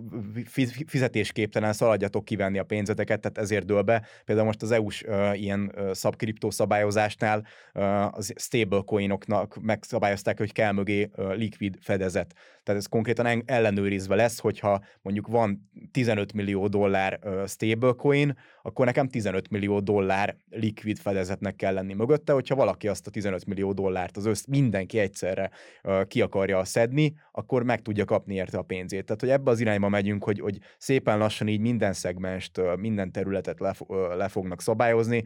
Most azt nem tudják szabályozni, hogy 18 év fölött elcseszd a pénzed, hogyha ahhoz van neked kedved, mert hál' Istennek szabad világba élünk, ha nekem van, nem tudom, eladtam a házamat, és van ahhoz kedvem, hogy most dupla vagy semmit játszak az interneten, azt megteheted kriptóval, megteheted pókerrel, megteheted blackjacken, online kaszinóval, tehát hogy biztos, hogy lesznek ilyen projektek. Ugye kripto alapon például NFT formájában ilyen lottók is vannak már, ugye ilyen mintelésnél konkrétan ilyen random kapod meg, hogy mit kapsz. Tehát simán erre egy lottót is lehet csinálni, hogy az egyik nyer a, mit tudom én, 100 000-ből, de 2000 vagy $2 vehetsz egy szelvényt, ami ott egy NFT-t veszel konkrétan. Tehát, hogy így ez csak most ott eszembe ez a példa, tehát, hogy konkrétan így szép lassan minden át fog alakulni ebbe az irányba, mert tehát a blokklánc maga az olyan, hogy nem olyan energiaigényes, mint fenntartani ezeket a nagyon drága szervereket, ilyen IT biztonsági szempontból is szerintem jobb, mint egy központi szerver, de szerintem Dávid ebbe többet tud hozzátenni. Nem mondtam hülyeséget? Nem, abszolút mértékben, tehát hogy nyilvánvalóan, amikor szét vannak oszva az adatok, ezek megmásíthatatlanok, nem lehet, van ilyen anti-replay funkció, tehát hogy nem lehet, hogy te beszúrsz adatot, mert egyszerűen ugye validálni kell, tehát nem arról van szó, hogy mi most megegyezünk, hogy ez meg ennyit ér, mert azt mi ugye mi tudnánk egymás között így okosban megoldani, de hogyha mi még megegyezünk mellette 5000 emberrel, akkor egyszerűen nem kéne, vagy nagyon durva erőforrásokat kéne mozgósítani, ami meg egyszerűen már eljutna odáig, hogy vagy nem érné meg, vagy nem tudnánk olyan gyorsan megtenni, hogy valakinek ne szúrna a szemet, hogy ti itt mit beszélgettek erről, hogyha így nem itt van. Tehát ez tényleg ezen a blokkláncon, ez az adattárolás, ez tényleg egy előrelépés, csak megint ugye az embereknél ott vagy kevésbé megfogható, nincs meg az a tudás, nem tudják tulajdonképpen, hogy hogyan működik, mi van mögötte, és akkor tudod, egy kicsikét már is elutasítóbbak az, hogy nem igazán látom át, hogyan működik. Tudom, hogy bank az, például az így van, meg már anyukám is, meg apukám is itt ennél bankolt, és akkor ez a számlacsomagban ezt ajánlották, és így mondja, inkább már, de tényleg de számla csomagot se váltok, mert tudom, hogy ez jó, tudom, hogy vannak olcsóbb, de én ezt már megszoktam. Igen, a kedvenc zöld hárombetűs bankunk, ahol nagyon sokan vannak, a legrosszabb díjak vannak minden tekintetben, de azért vagyok ott, mert ott nyitottam számlát 14 évesen, most én lusta vagyok. Tehát, hogy például itt kezdődik a pénzügyi tudatosság, hogy tehát amikor mondjuk egy autót akarsz venni, vagy egy házat, akkor miért szánod rá az időt meg az energiát, hogy utána néz, hogy összehasonlítsd a dolgokat. Az embereknek ugyanezt kéne csinálni, ilyen pénzügyi megoldás, hogy igenis felül kell vizsgálni mondjuk pár évent, hogy jó-e az a bank, ahol mondjuk én tartom a pénzem, mert most így havi 1000 forintok nagyon könnyen kivándorolnak, ami, hogyha azt mondanád valakinek, hogy figyelj, 3 év alatt tudsz spórolni 200 000 forintot, hogyha csomagot váltasz, és mondjuk tehát csomagot vagy bankot váltasz, tehát hogy akkor teljesen máshogy gondolkoznak, csak ugye az nem tűnik fel, hogy havi 2000 forint kifolyik a zsebedből. Tehát, hogy igen, itt kezdődne a pénzügyi tudatosság, hogy a kisgyerekeknek elmondani az iskolába, egy kőszívű ember fiainak a magoltatása helyett, hogy akkor hogyan tanítom meg a gyereket úgy egy ilyen Excel táblát megcsinálni, mert már 3 évesen iPad-et használnak a gyerekek, akkor egy Excel táblába odaadni a havi költéseket, és akkor megnézni, hogy mi az, amiből mondjuk le lehet faragni. És ez most nem ilyen, na most majdnem kimondtam, hogy milyen szó a fillérnek a csinálásával. De fillér szeretgetés. De igenis, ez egy, ha tényleg itt jövőbe gondolkodunk meg, hogy fenntartható a világ, akkor a pazarlást magát kéne megszüntetni. És az, hogy kiszórjuk a pénzt a zsebünkből, meg az, hogy ha nincs pénzügyi tudatosságunk, az gyakorlatilag egy pazarlás lesz. És impulzív módon fogunk folyamatosan dönteni. Ezt jó lenne elkezdeni fiatal korba, és tényleg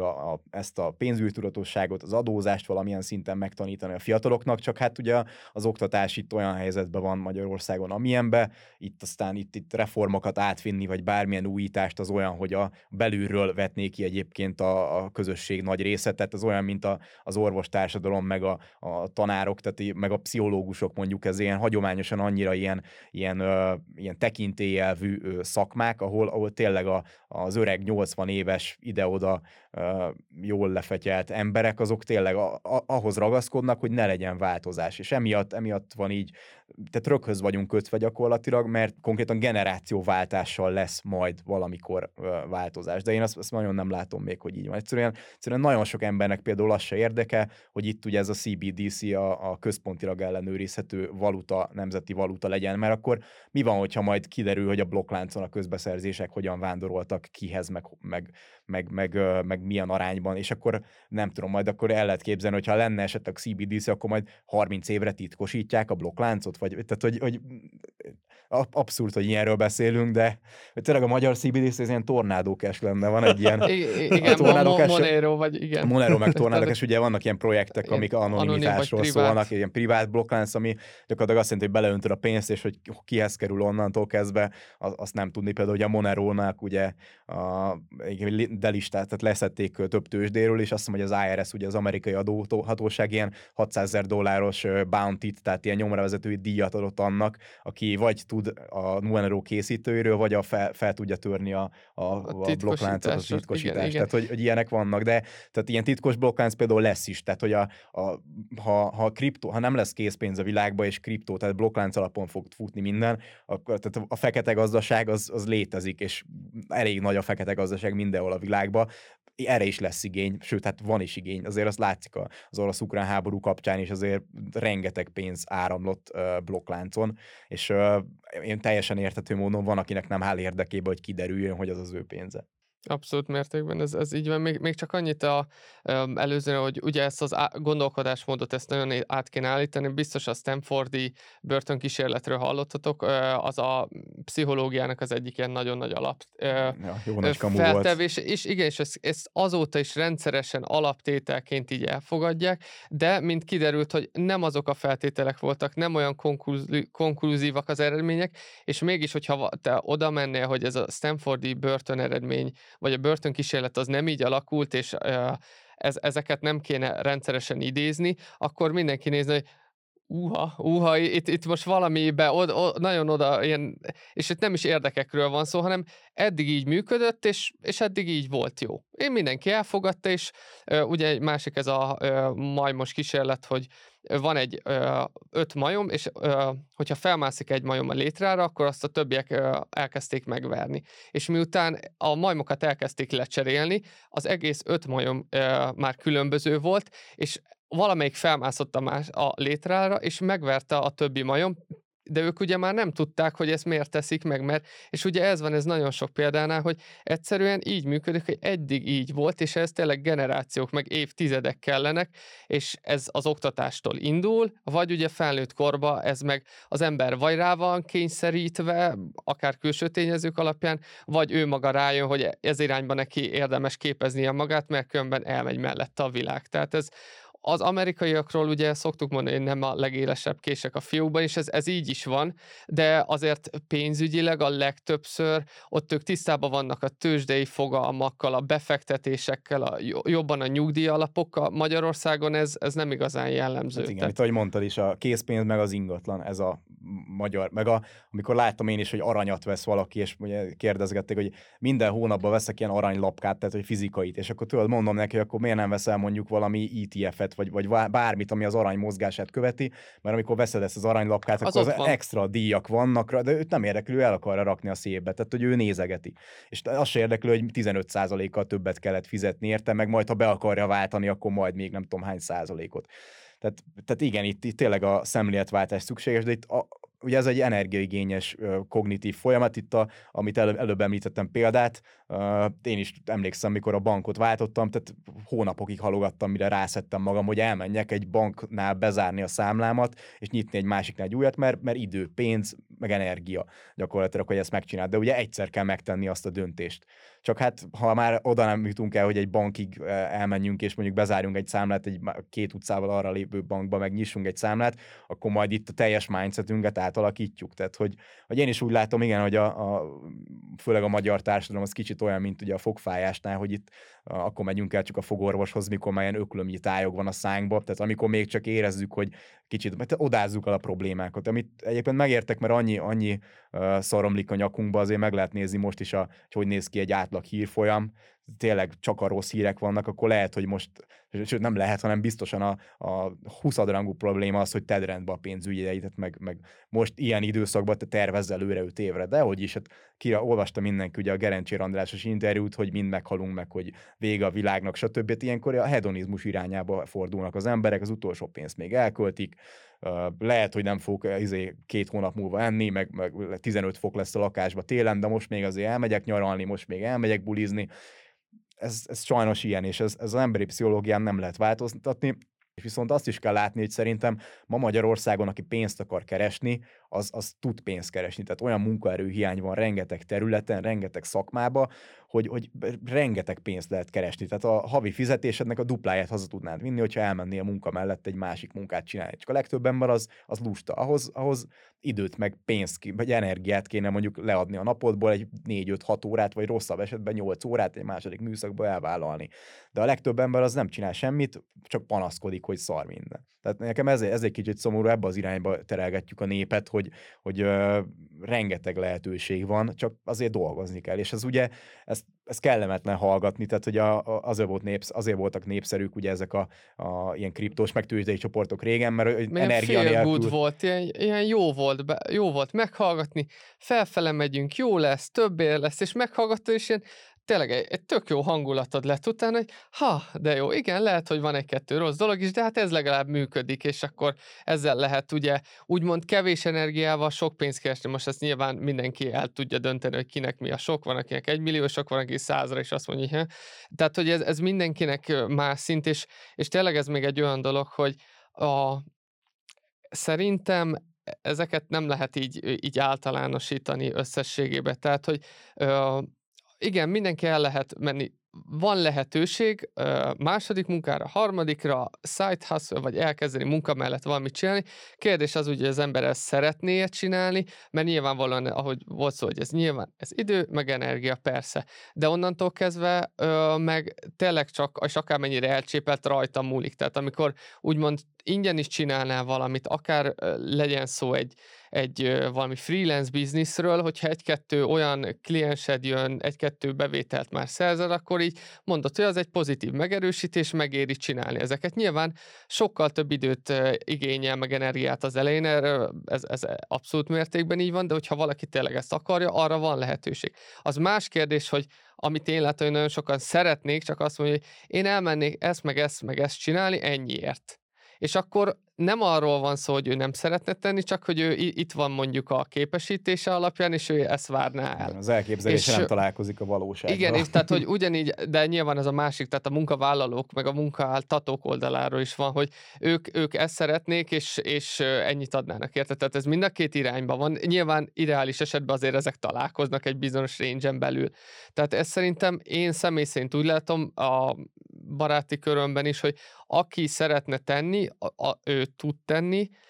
csak nyilvánvalóan az elején nem azt kell nézni, hogy na most már nagy projekteken gondolkozni, hanem mondjuk is szépen felépíteni. Tehát és csak, nem feltétlenül csak vállalkozásról beszélünk, mert ilyenkor mindig megkapjuk, hogy nem lehet mindenki vállalkozó. Tehát én emlékszem, mikor gyerek voltam, nekem nem volt elég a zseppénz, amit adtak a szüleim 14 évesen, én elmentem gyárba kétkezi munkát végezni, dolgozni. Tehát, hogy el lehet menni mindig. Tehát, hogy ott van igazából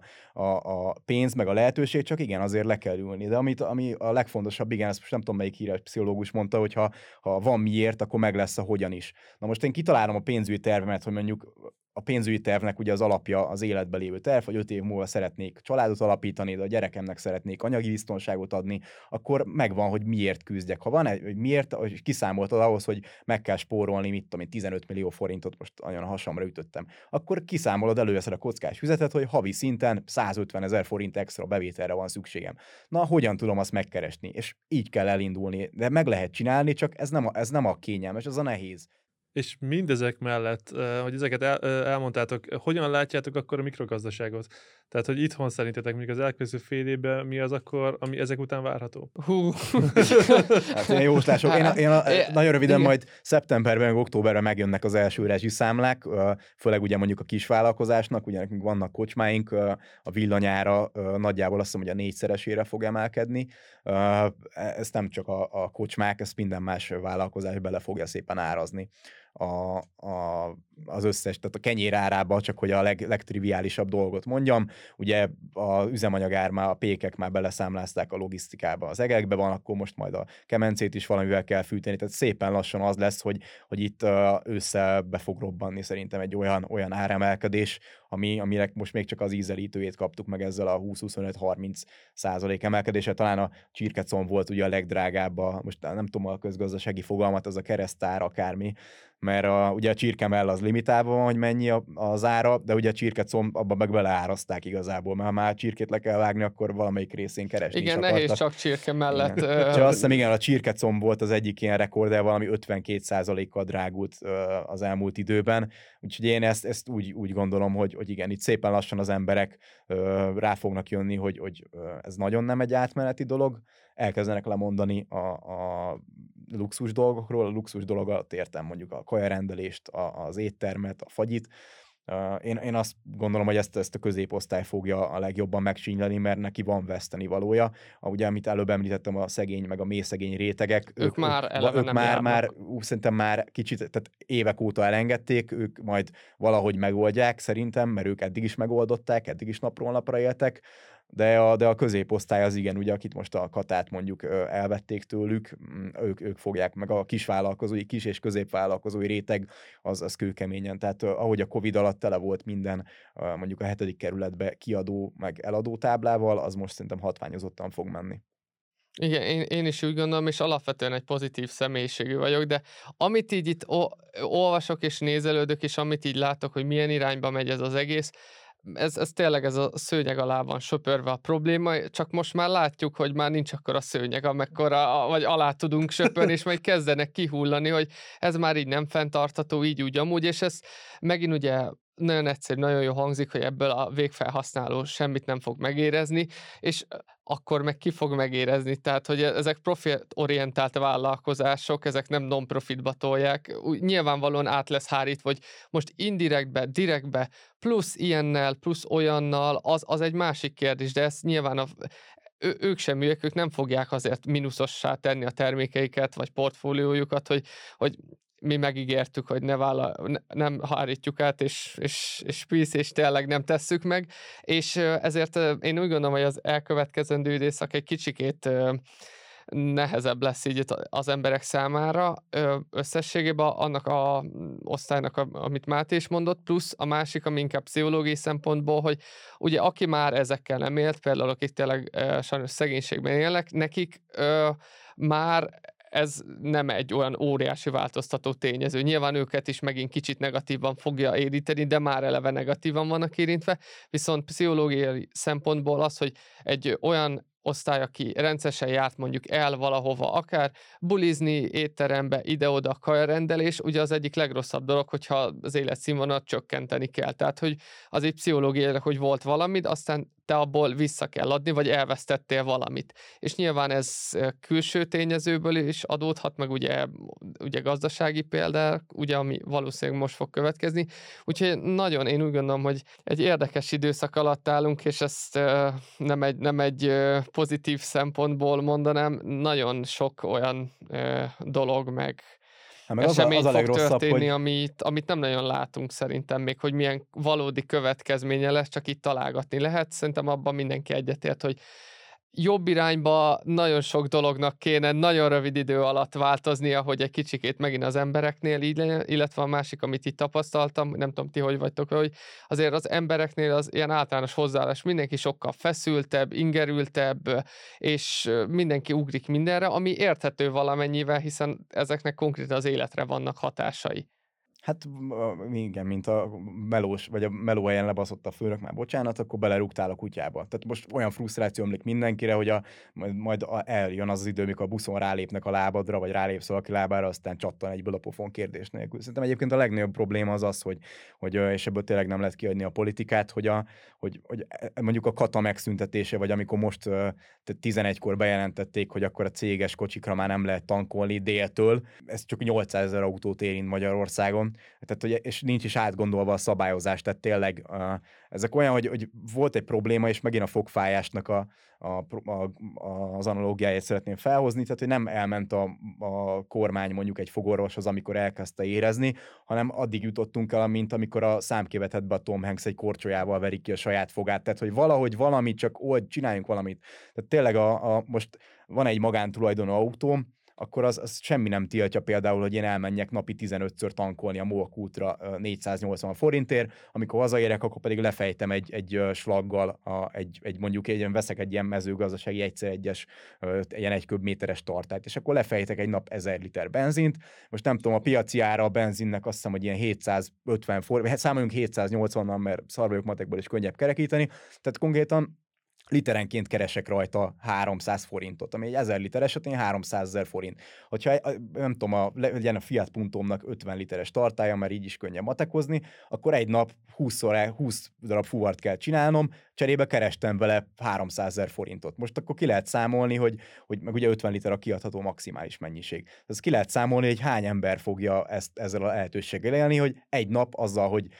beállsz, tankolsz, fizetsz, tudsz keresni, akkor nem 300 000, de mondjuk legyen 200 000 forintot. Tehát rengetegen fognak élni, és ezek így össze vannak tákolva, ezek a szabályozások rá van dobva a piacra, nincs is belegondolva, a katás szabályozás is ott van, nem tudom, pár milliárd forinttal jön be több ezzel, hogy most megszüntették. Oké, most zárójel, hogy tényleg sokan visszajöttek ezzel a lehetőséggel, mint munkavállalói, mint munkáltatói oldalról. Én tényleg azt érzem, hogy így kicsit a kormány az kapkodja a fejét, és így próbál lóvalni az események után, úgyhogy én úgy gondolom, hogy én már régóta mondtam egyébként, hogy a piaci áras üzemanyagot már rég be kellett volna vezetni a magyar lakosságra is, mert igen, az egy politikai tőkevesztés lett volna, de le kellett volna kommunikálni, hogy emberek, ennyi az üzemanyag világpiaci ára, azért ilyen sok, mert hogy ugye dollárba kell fizetni az olajért, meg euróba, vagy például a gázért. Ezt a magyar társadalomnak át kell sajnos vállalnia, ezt a nehéz gazdasági terhet, de ugye nem ez volt, hanem a falig el van, ugye a szőnyeg már tényleg akkora, hogy már annyit söpertünk a szőnyeg alá, hogy elértünk a falig, csak hogy ilyen metaforákkal is dobálózzunk, tehát ez nagyon rossz, és És emiatt nem tudjuk, hogy mi lesz, tehát emiatt nehéz megjósolni a jövőt, mert hogyha lenne egy ilyen racionális gazdasági döntés, hogy igen, most akkor belátjuk, hogy ezen emelni kell, de ilyen toldozott, tényleg, mint amikor a repett gázcsövet a Józsia egy szikszalaggal javítja meg, hogy jól van az úgy, bazd meg, csak menjünk ebédelni jeligére, tehát ez amikor mondjuk a repülőkre különadó 10 euró, tehát úgyis áttolja minden cég a lakosságra igazából az áremelkedést, tehát ezt én értem a politika részéről, hogy így nem akarják direkt a lakosságot szivatni, hogy ne a lakosság fizessen meg, de a nap végén úgyis a lakosság fogja megfizetni. Csak ugye ez ilyen kommunikációs ilyen stratégiaként nagyon jó eladni, hogy ilyen 40%-os különadóval ezt meg, ugye amit fölemeltek most pár napja 25-ről 40-re, 40%-os különadóval a bankokat szivatom, meg a benzinkút, vagy bocsánat, az olajipari cégeket szivatom, meg ezt, meg azt szivatom. Úgyhogy én is gondolkoztam, hogy milyen jó hírt lehetne mondani. Én inkább hosszú távon látok egyetlen egy jó hírt, ami ebből ki fog jönni. Ugye a taxisofőrben volt, hogy jön egy nagy eső, ami elmossa ezt a szemetet, de bocsánat, parafrazáltam, úgyhogy nem tudom, hogy pontosan hogy volt, de hogy most tényleg lesz egy olyan vízválasztó, amikor azok a cégek, akik értéket tudnak adni, akik olyan szolgáltatást nyújtanak, amire valódi szükség van, ami tényleg fenntartható, és most nem ilyen buzzwordként használom a fenntarthatót, hanem tényleg a fenntarthatóság jegyébe működik. Például egy ilyen nagyon jó példám, ilyen egyik kedvenc, ilyen pozitív példám, hogy például működni kéne a világon nagyon sok mindennek, hogy ha jól tudom, akkor például ugye a Philips a holland repülőtérre, de most nem kell idézni, de a lényeg az lesz, hogy például nem fénycsöveket szállít, meg világítást, hanem azt mondja, hogy fényt, tehát a szolgáltatásért fizet, hogy ez a reptér, ez ki lesz világítva 5 évig, ennyi meg ennyi pénzért. És onnantól kezdve a Philipsnek nem az az érdeke, hogy 2 naponta kiégjen valami izzó, hanem az a cél, az a projekt célja, meg azért kapja a pénzt, hogy világítást legyen. Hogyha 2 naponta kiég az izzó, azon a Philips fog bukni pénzt. És akkor ilyen irányba kéne elmenni a társadalmunknak neki is. Tehát ezek a vállalkozások, meg ezek a projektek, amik mondjuk ilyen módon gondolkoznak, azok reméljük, hogy ki tudnak majd emelkedni. Úgyhogy én talán ez az egy, amit tudok látni, hogy itt most a nagyon sok ilyen kapitalista, a pazarlásra építő vállalat az át fogja gondolni. Mert ugye tényleg az elmúlt években az volt, hogy vigyázzunk a környezetre, és akkor hogy tudtál vigyázni a környezetre? Vedd meg az Adidasnak, vagy nem tudom melyik nagy márkának több $100 azt a cipőjét, amit a tengerből kihalászott műanyagból csináltak, meg vedd meg a karkötőt, amit a nagy csendes óceáni szemétszigetből fröccsöntöttek. Tehát, hogy ezek ilyen álmegoldások, cserébe ugye ilyen fogyasztáspörgető. Úgyhogy egy kicsit ennek a nagyon, nagyon fogyasztó és pazarló társadalomnak le kell lassulnia, és ez a brutál infláció, amikor meg kell számolgatni, hogy mennyi pénzed van, az pont elég arra, hogy ez tehát megvalósuljon. Én is azt mondom, tehát én azért mondtam, hogy azért elég sokat utazgatok, meg járok kocsival, azért oda figyelek majd innentől kezdve, hogy ha csak nem 140-nel megyek, hanem 129-el, mert tudom, hogy a Politikon az mindig követ. Tehát nem 130-al megyek, hanem mondjuk 110-zel, akkor spórolok egy Budapest-Győr távolságon 10,000 forintot. És nem, most ez nem azért spórolok 10,000 forintot, mert nincs 10,000 forintom, de azt a 10,000 forintot, abból tudok mondjuk dollárt venni, és azt egy hosszú távú célként elrakni. És ez egy Budapest-Győr távolságon 10,000 forint, de mondjuk egy évben csak azzal, hogy nem száguldozol eszméletlen módon, hanem kicsit odafigyelsz, az a 100 000-eket lehet spórolni. És ha mondjuk hozzárakod, hogy mondjuk nem rendelsz annyi kaját, meg megnézed, hogy mit veszel, meg télen mondjuk tényleg nem fűtött 25 fokra a lakást, mert volt annó ilyen lakótársam, akinek fixa ideje volt, hogy télen is rövidgatyában, meg pólóba kellett mászkálni, és akkor ment a harc azért, hogy a konvektort azt föl meg lekapcsolvassuk tényleg, meg nyáron nem klímázzuk 18 fokra a helyiséget, mert eszméletlen villanyszám lesz. Ez spórolás, de gyakorlatilag ez nem, szerintem most az elmúlt időszakban az ilyen szitok szó lett, hogy spórolsz te azért, mert vagy olyan, mint a kis nyugdíjas, aki tudod, a gyufát nem dobja ki, hanem még maradt rajta 3 centi, akkor azt még azt fölhasználja, hogy azzal gyújtson be. Ennek nem szitok szónak kell lenni szerintem, hanem kicsit tényleg átgondolni, és a fenntartható jövő érdekébe muszáj, hogy ilyen lépéseket csináljunk, mert tényleg eszméletlen, hogy elég, hogyha csak az idei nyarat megnézzük, ugye minden évben kijött eddig, hogy rekord meleg volt, meg rekord szárazság. Most ez odáig jutott konkrétan, hogy például az Alföldön, meg Kelet-Magyarországon a termésnek az 1/3-át tudják betakarítani. Akkor mi lesz majd itt jövőre? Tehát 5 év múlva kaktuszt, meg nem tudom, ugye volt az a régi is, hogy narancsot, meg gyapotot akartak ültetni az Alföldön, tényleg 10 év múlva. Kaktusz, aloe vera. Az aloe vera lesz, meg avokádó. Igen. Igen, nyilvánvalóan ennek nem az, hogy aszkétaként kell élni, meg ilyen önkéntes szölibátustól kezdve elvonulva, és mindenre nemet mondasz, tehát, de így azért ez, tehát megint az, hogy az ember vagy átgondolja, amikor így gondolatként jön nála ez, vagy ugye megint külső tényezőként rá kényszerítik, hogy átgondolja ezeket a helyzeteket, hogy ez belefér-e, és akkor azt mondod, hogy igen, lehet, hogy nem annyira szükséges, mondjuk heti 3-szor kell átrendelni, lehet egyszer elég. Tehát, hogy ez így egyszerűen szerintem ez nagyon sok embernél ez át lesz gondolva, azért, mert rá kényszerítik, hogy ezeket átgondolják. És nyilván a másik oldal meg eddig ugye úgymond annyira idézőjelbe jobban, vagy jó gazdaság volt, hogy ezeknél ez teljesen természetes lett nagyon sok embernél, hogy mondjuk kaja rendelés az annyira természetes, hogy el se tudják képzelni. Igen, nyilván, most meglátod, 1200 a szállítási díj. Tehát nyilván nem véletlenül jött létre. Lehet, hogy lemegyek boltba. Tehát 1200 forint, de sétálok érte 3 percet. Tehát, hogy magamon is látom, hogy egy pár éve mondjuk ingyen volt a legtöbb kaja kiszállítás, de most az, hogy 500, meg 800, meg van, ahol 1000 valahány száz. És igen, ez a kényszerítő erő, tehát hogy a társadalom magától nem fog megváltozni. Tehát lehetett itt nézni, hogy a Covid alatt mi volt, hogy jaj, fogjunk össze meg, akkor most visszafogjuk a fogyasztást. Rekord széndioxid kibocsátása volt a gazdaságnak Covid alatt, mert olyan szinten pörgették. Tehát a társadalom magától nem fog lelassulni azért, mert van egy utopisztikus kép a fejünkben, hogy itt majd okos házak lesznek, meg zöld lesz a jövő. Itt rá kell kényszeríteni sajnos a társadalmat, pszichológiailag. És ez tényleg az ember az nem tanul semmiből. Az nem tudom, te jobban tudod, az kinek volt a patkány kísérlete, ugye, aki ilyen mesterséges patkányváros csinált, és kipusztította magát konkrétan az egész, meg tényleg ilyen patkány Mad Max világ lett belőle, de tényleg oda tartunk. Tehát igazából az ember is csak egy okos állat, tehát hogy semmi. Felszabadítottunk ugye a kőolaj meg a földgáz kibányászásával egy olyan több millió éves konzervet a földből, tényleg mintha valamilyen Age of Empire-ben ilyen csaltunk volna, tehát egy ilyen exponenciális növekedést ért el az emberiség az elmúlt pár száz évben. Ugye nem tudom pontosan, hogy mikor volt az ipari forradalom, mert annyira nem szeretem a dátumokat, de hogy ennek megvan a bőtje, ennek most látszódik meg a bőtje, és például meg kell nézni, hogy a 2008-as világválság, ugye mondjuk akkor 2009 óta így megy fölfelé stabilan minden. Tehát 10-valahány év óta. Olyan gazdasági növekedés volt, ami példa nélküli. És nyilvánvalóan az se segít, hogy egy Covid esetén az történt, hogy az összes állam az így lapátolta be a pénzeket, a új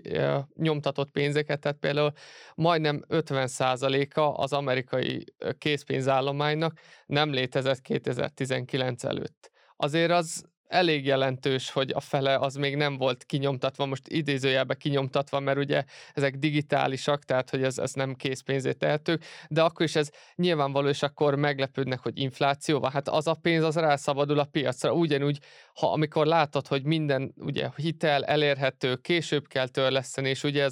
megint ez a hedonizmus irány, hogy most én megkaphatom, de majd később kifizetem, vagy most akár nem engedhetném meg, de majd később én majd valahogy megoldom, amíg ugye minden szép és süt a nap, addig eszébe nem jut az embernek, hogy hát akkor én ezzel nem is fogok élni. Akkor jut eszébe, amikor az vagy már az a hitel, az már ennyibe fog kerülni, és akkor azt mondja, akkor már elgondolkozik, hogy nem kéne. Egyszerűen nyilván így vagyunk kódolva, saját magunknak nem keressük a nehezebb verziókat, hogy amúgy én ez így itt most meg tudnám oldani, stb., de nem baj, hát hogyha később nehezebb lesz. Tehát nyilván mindenki azt fogja mondani, hogy igen, ezért ugye fogyasztás óriási, tehát amikor a Covid után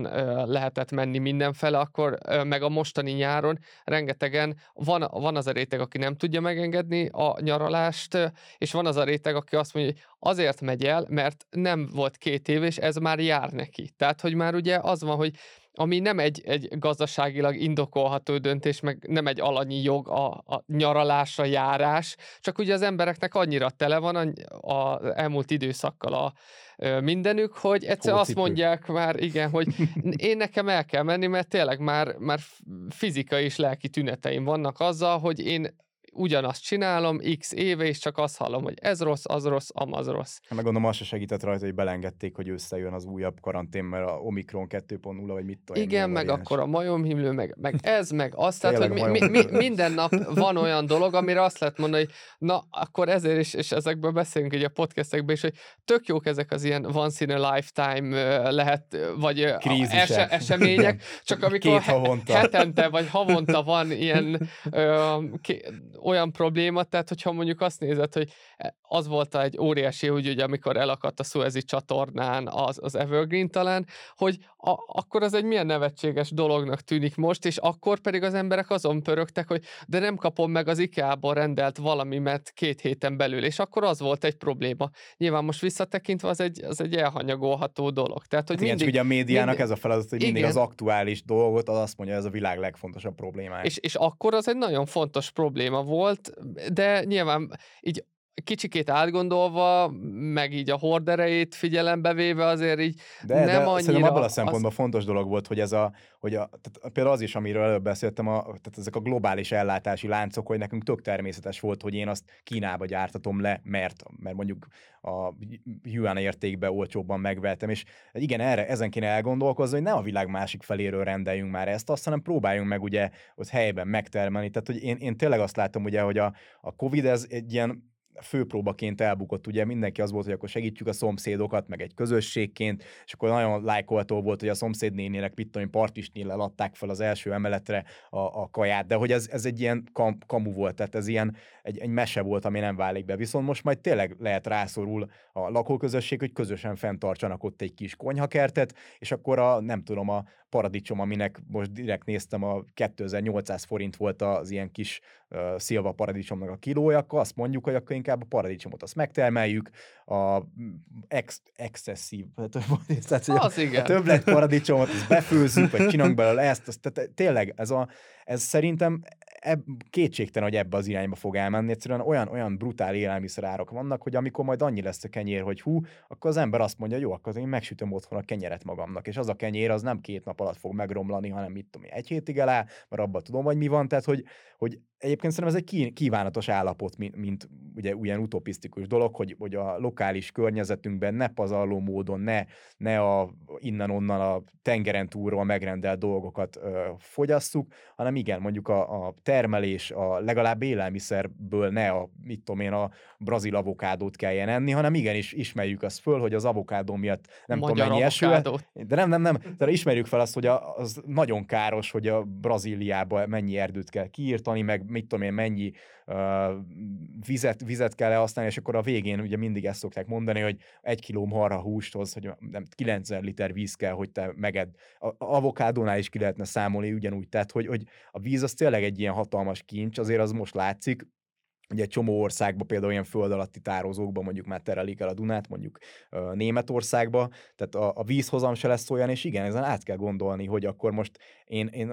megengedhetem, nem is az, hogy megengedhetem-e, az avokádó az legyen egy olyan horror megfizethető luxus, most se olcsó, de legyen 5-ször ennyibe kerül, hogy aki hajlandó megvenni az avokádót, az hajlandó legyen azt a pénzt,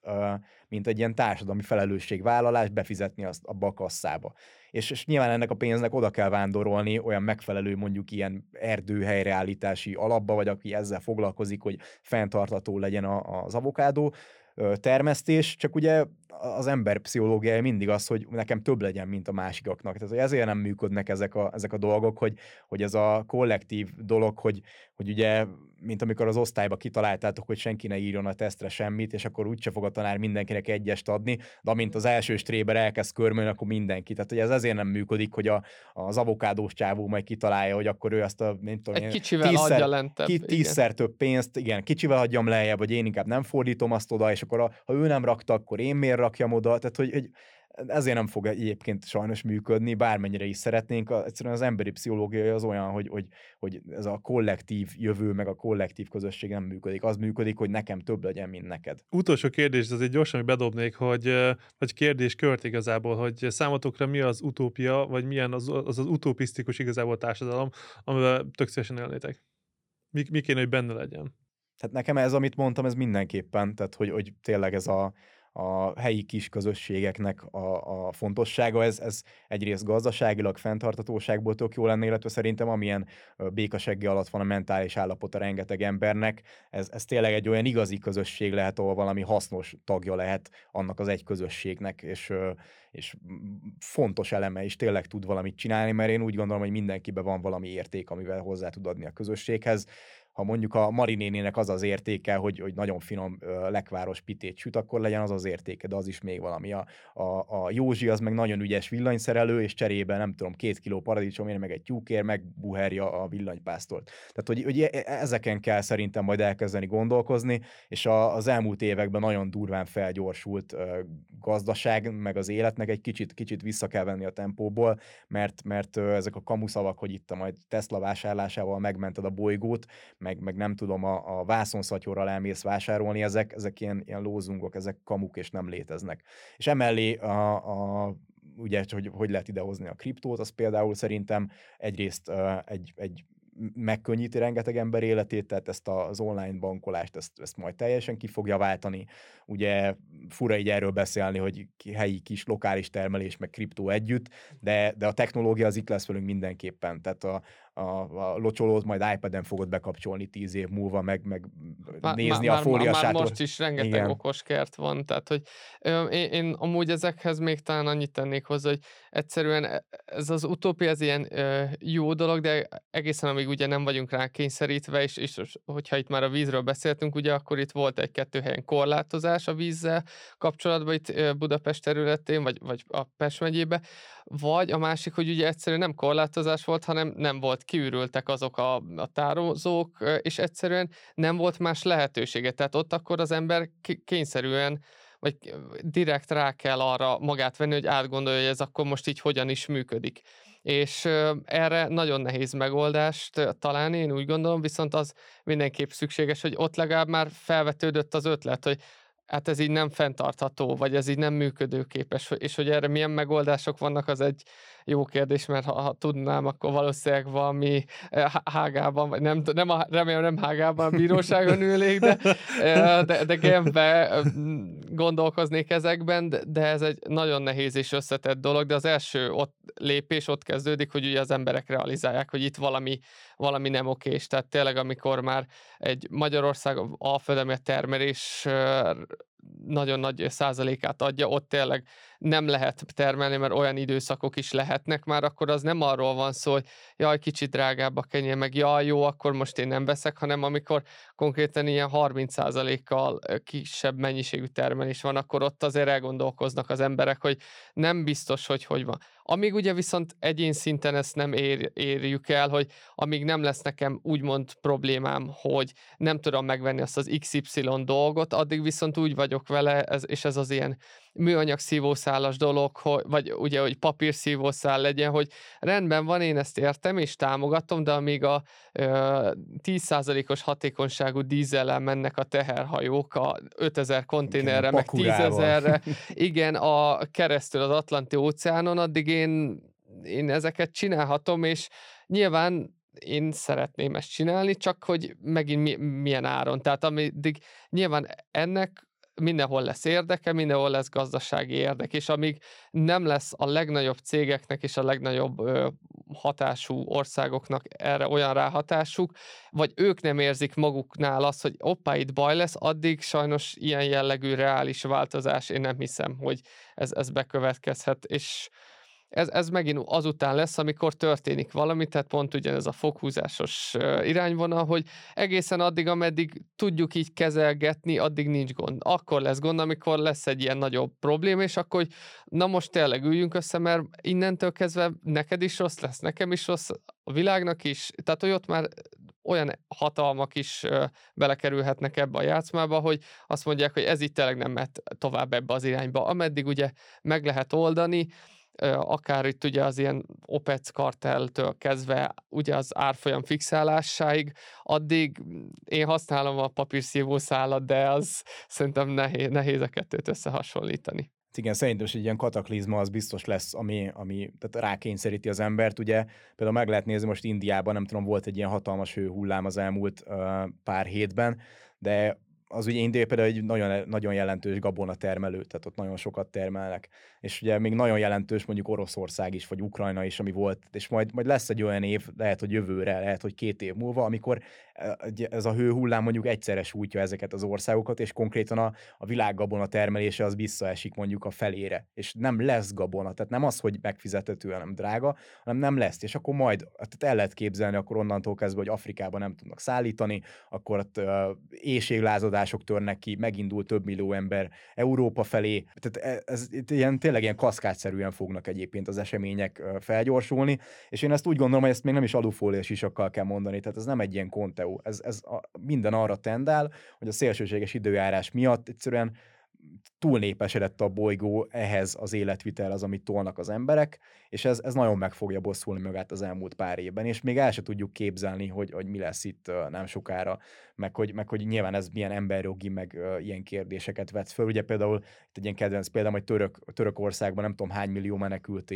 él ugye ilyen sátortáborokban. Törökország az konkrétan ugye csavargatja már évek óta az EU csuklóját, hogy ha ezt meg azt nem csináljátok, akkor beengedem, aztán menjenek, amerre látnak. Ez sajnos ez a valóság. Az emberek egyszerűen a jobb élet reményében, ugye az jön az internetről mindenhonnan, mert azért Afrikában is van telefonja, meg internet az embereknek, hogy itt milyen jó az élet. Hát persze, hogy én szerencsét próbálok, és megpróbálok elindulni. Ugye Afrika népszaporulata azért visszaesett az elmúlt évben, de még mindig sokkal nagyobb a népességnek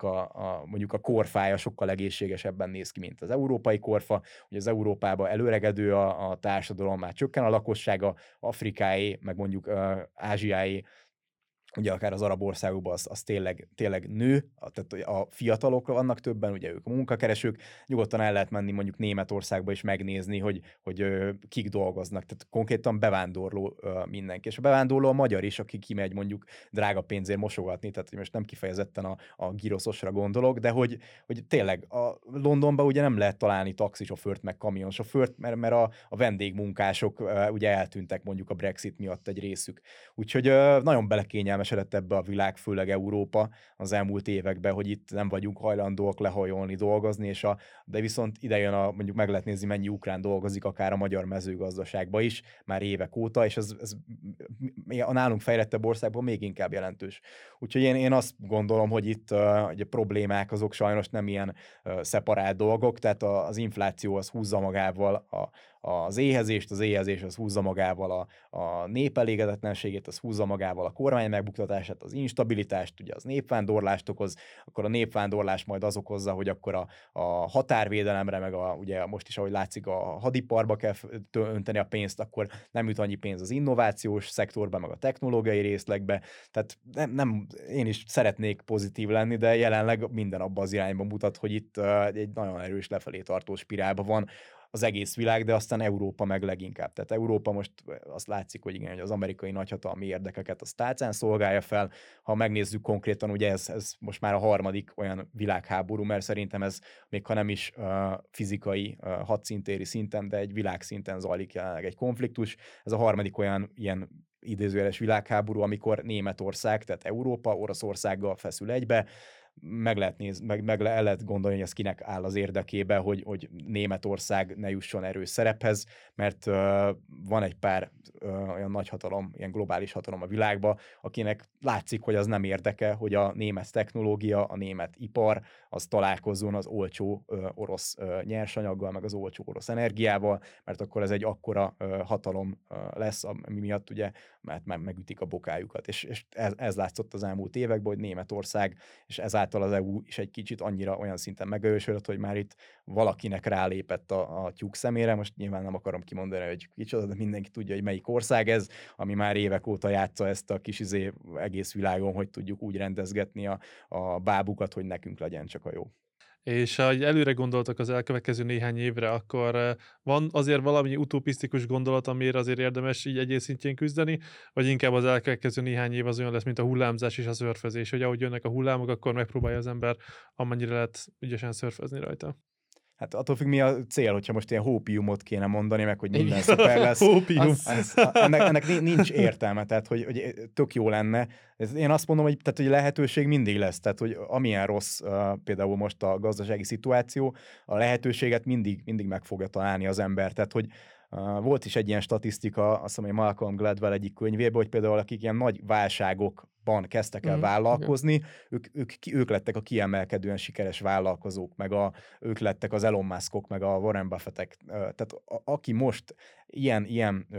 tengeren, ilyen veszélyes, viharos vizeken megtanul vitorlázni, az majd 10 év múlva, mert az biztos vagyok benne, hogy csak egy átmeneti dolog. Tehát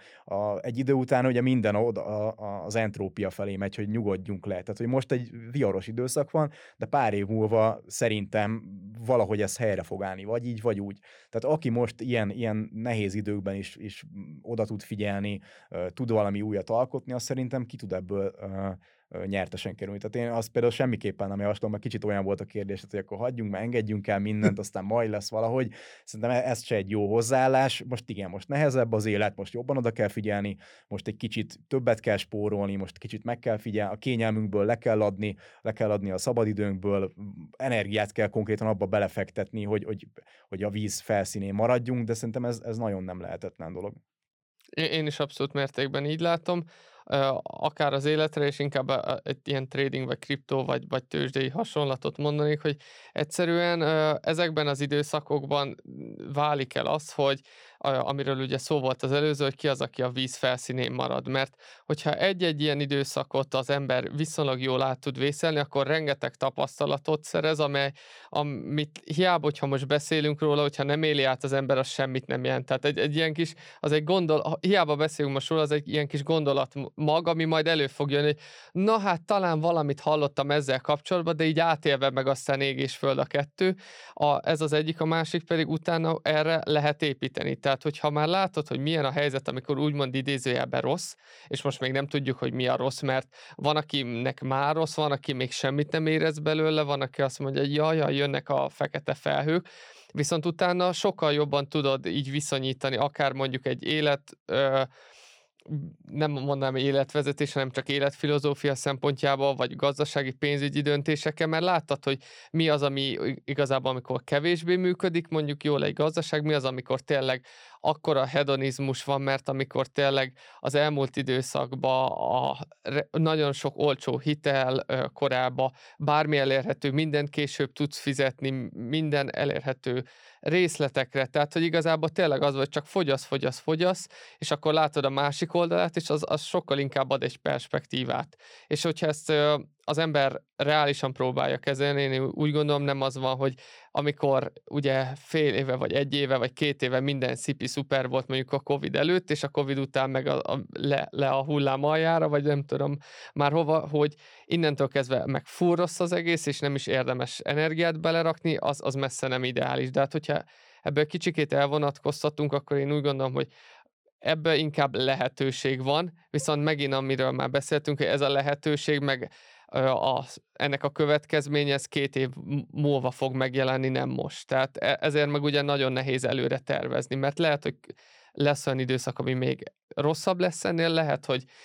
szépen lassan kikecmergünk a gödörből, de legalább lehet mihez viszonyítani. Szóval én úgy gondolom, hogy itt egy kicsikét nyilvánvalóan fel kell adni valamit, ez megint mondom, egyéntől függ, hogy ez mit jelent. Van, akinek ez a harmadik autó, vagy a hétvégi szabadidőt jelenti, van, aki meg az, hogy mondjuk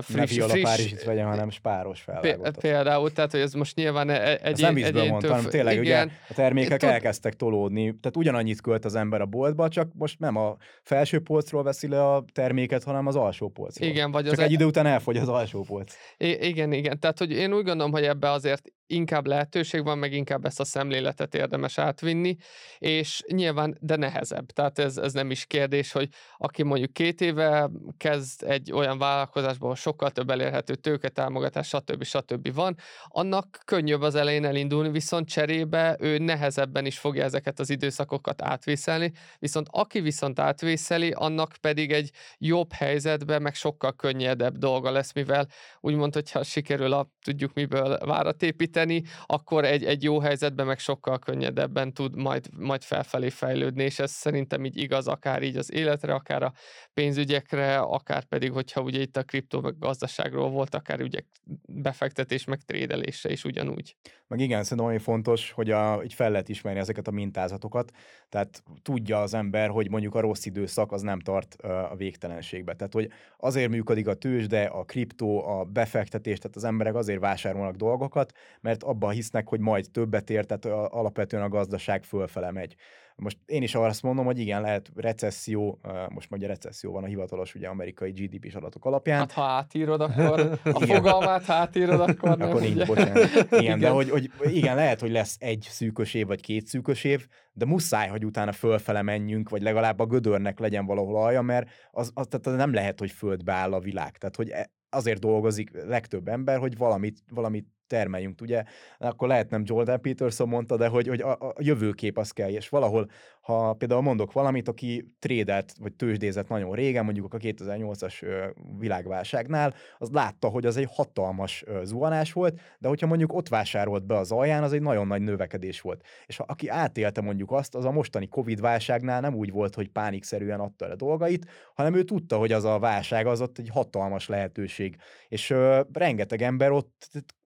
kőkeményen meggazdagodott. Aztán nyilván az egy más kérdés, hogy jaktot veszel a dologból, vagy valami vállalkozást csinálsz, ami fenntartató, de én azt mondom, hogy igen, nekem is ez ugye én a Covid után 2021-ben kezdtem el tőzsdézni, én a Apple felfele minden abba kezdtem el csinálni, nekem most az első olyan ilyen nehéz medvepiac, amikor nem a kriptós bitcoin felezési ciklusa miatt lévő medvepiac van, hanem a makrogazdasági környezet olyan, hogy úristen, megyünk lefelé. És így nehéz most így benne vagyok pozitívnak maradni, de én azt látom, hogy annak nincs, tehát hogy a világ értelmetlen, hogyha földbe áll a tőzsde, mert az azt jelenti, hogy akkor földbe áll az amerikai gazdaság, akkor meg földbe áll a világon minden. Tehát nem lehet arra fogadni, hogy sortolod a világgazdaságot, és akkor vége lesz itt mindennek. Igen. Tehát rossz van most, előbb-utóbb lesz majd jó is, azt nem tudjuk, hogy mikor, ugye ez egyetlen, amit tudsz emiatt csinálni, hogy diverzifikálsz, hogy próbálsz spórolni, próbálod valami értékálló dologba tartani a pénzed, van akinek ezek az ingatlanot jelenti, van akinek az aranylapka, van akinek a dollárhalmozás, van, aki meg mondjuk befőttet rak el térre. Tehát, hogy mindenki szerintem a saját kis módján próbálja valahogy átvészelni, csak ez legyen egy felszólító mód, és próbálja meg valahogyan átvészelni, és ne ez engedjünk el mindent legyen. Szerintem ez tök jó zárszó volt. A utolsó kérdés, amit mindig fel szoktunk tenni, hogy titeket hol lehet, vagy hogyan lehet követni. Ha ezek után valaki szerintem biztos, hogy követne akar be ezeket. Ha még ezek után is követne. Hát jelen vagyunk Facebookon. Szerintem akit a kriptó érdekel, őket a Discord szerverünkön várjuk, és a Spotify-on és YouTube csatornánkon. Igen, mellékes néven megtaláltok. A kriptó az inkább a Discordról, vagy a Discordon van jelen, az ilyen általános gazdasági, meg inkább ilyen lazább témájú beszélgetések a gazdaságról, kriptóról, tőzsdéről, az meg inkább YouTube és Spotify-on található meg. Ja, most elég sok tartalmunk van egyébként, mert hogy hetente szokott lenni egy darab ilyen 1 órás VIP stream, ott a Dáviddal szoktunk vagy ketten kereskedni, vagy a Dávid tart ilyen oktatást, én szoktam egy ilyen 1 órás ilyen free streamet tartani, ugye az a nagy közönségnek is elérhető, ott ilyen hírelemzés van, ilyen trédek bemutatása, mellette van egy ilyen mellékes akadémiánk, ahol most például a Binance Futures felületét mutattuk be, illetve van egy podcast részünk is, tehát hogy azért van tartalom bőven. Tehát aki el szeretne kezdeni indulni ilyen vonalon, én annak tudom ajánlani, meg szerintem ami tényleg nagy pozitívum nálam, és nem a sales pitch rész, hanem vagy nálunk, de hogy nyugodtan, hogy igazából saját lóát dicséri. Hanem tényleg az, hogy reálisan mutatjuk be. Tehát itt én is rendszeresen felvállalom a vesztőtrédjeit, mi is rendszeresen posztoljuk, hogy nem csak pozitív trédek vannak, nyilván profitábilisak vagyunk, tehát nem arról van, hogy bukunk, aztán persze, hogy felvállaljuk, hát bukó, de hogy tényleg tényleg aki érdeklődik, és nem csak azt szeretné látni, hogy új autó, új ilyen buli, új ez a laptopról trédelek a tengerparton, meg a szokásos bullshit-es igen, meg elmegyek Dubájba, és akkor ott vagyok, és felcsapom, és nézd meg, így csináltam, így. Tehát, hogy ezek marketing taktikákra tökéletesek, a valóságtól nagyon-nagyon messze vannak, tehát hogyha valaki tényleg reális, a realitás érdekli, nem csak ez a mézes-mázas, hiper-szuper minden oké, ami megint sokkal jobb érzés, tehát azt nézni, azt szerintem én neki tudom a csatornát ajánlani.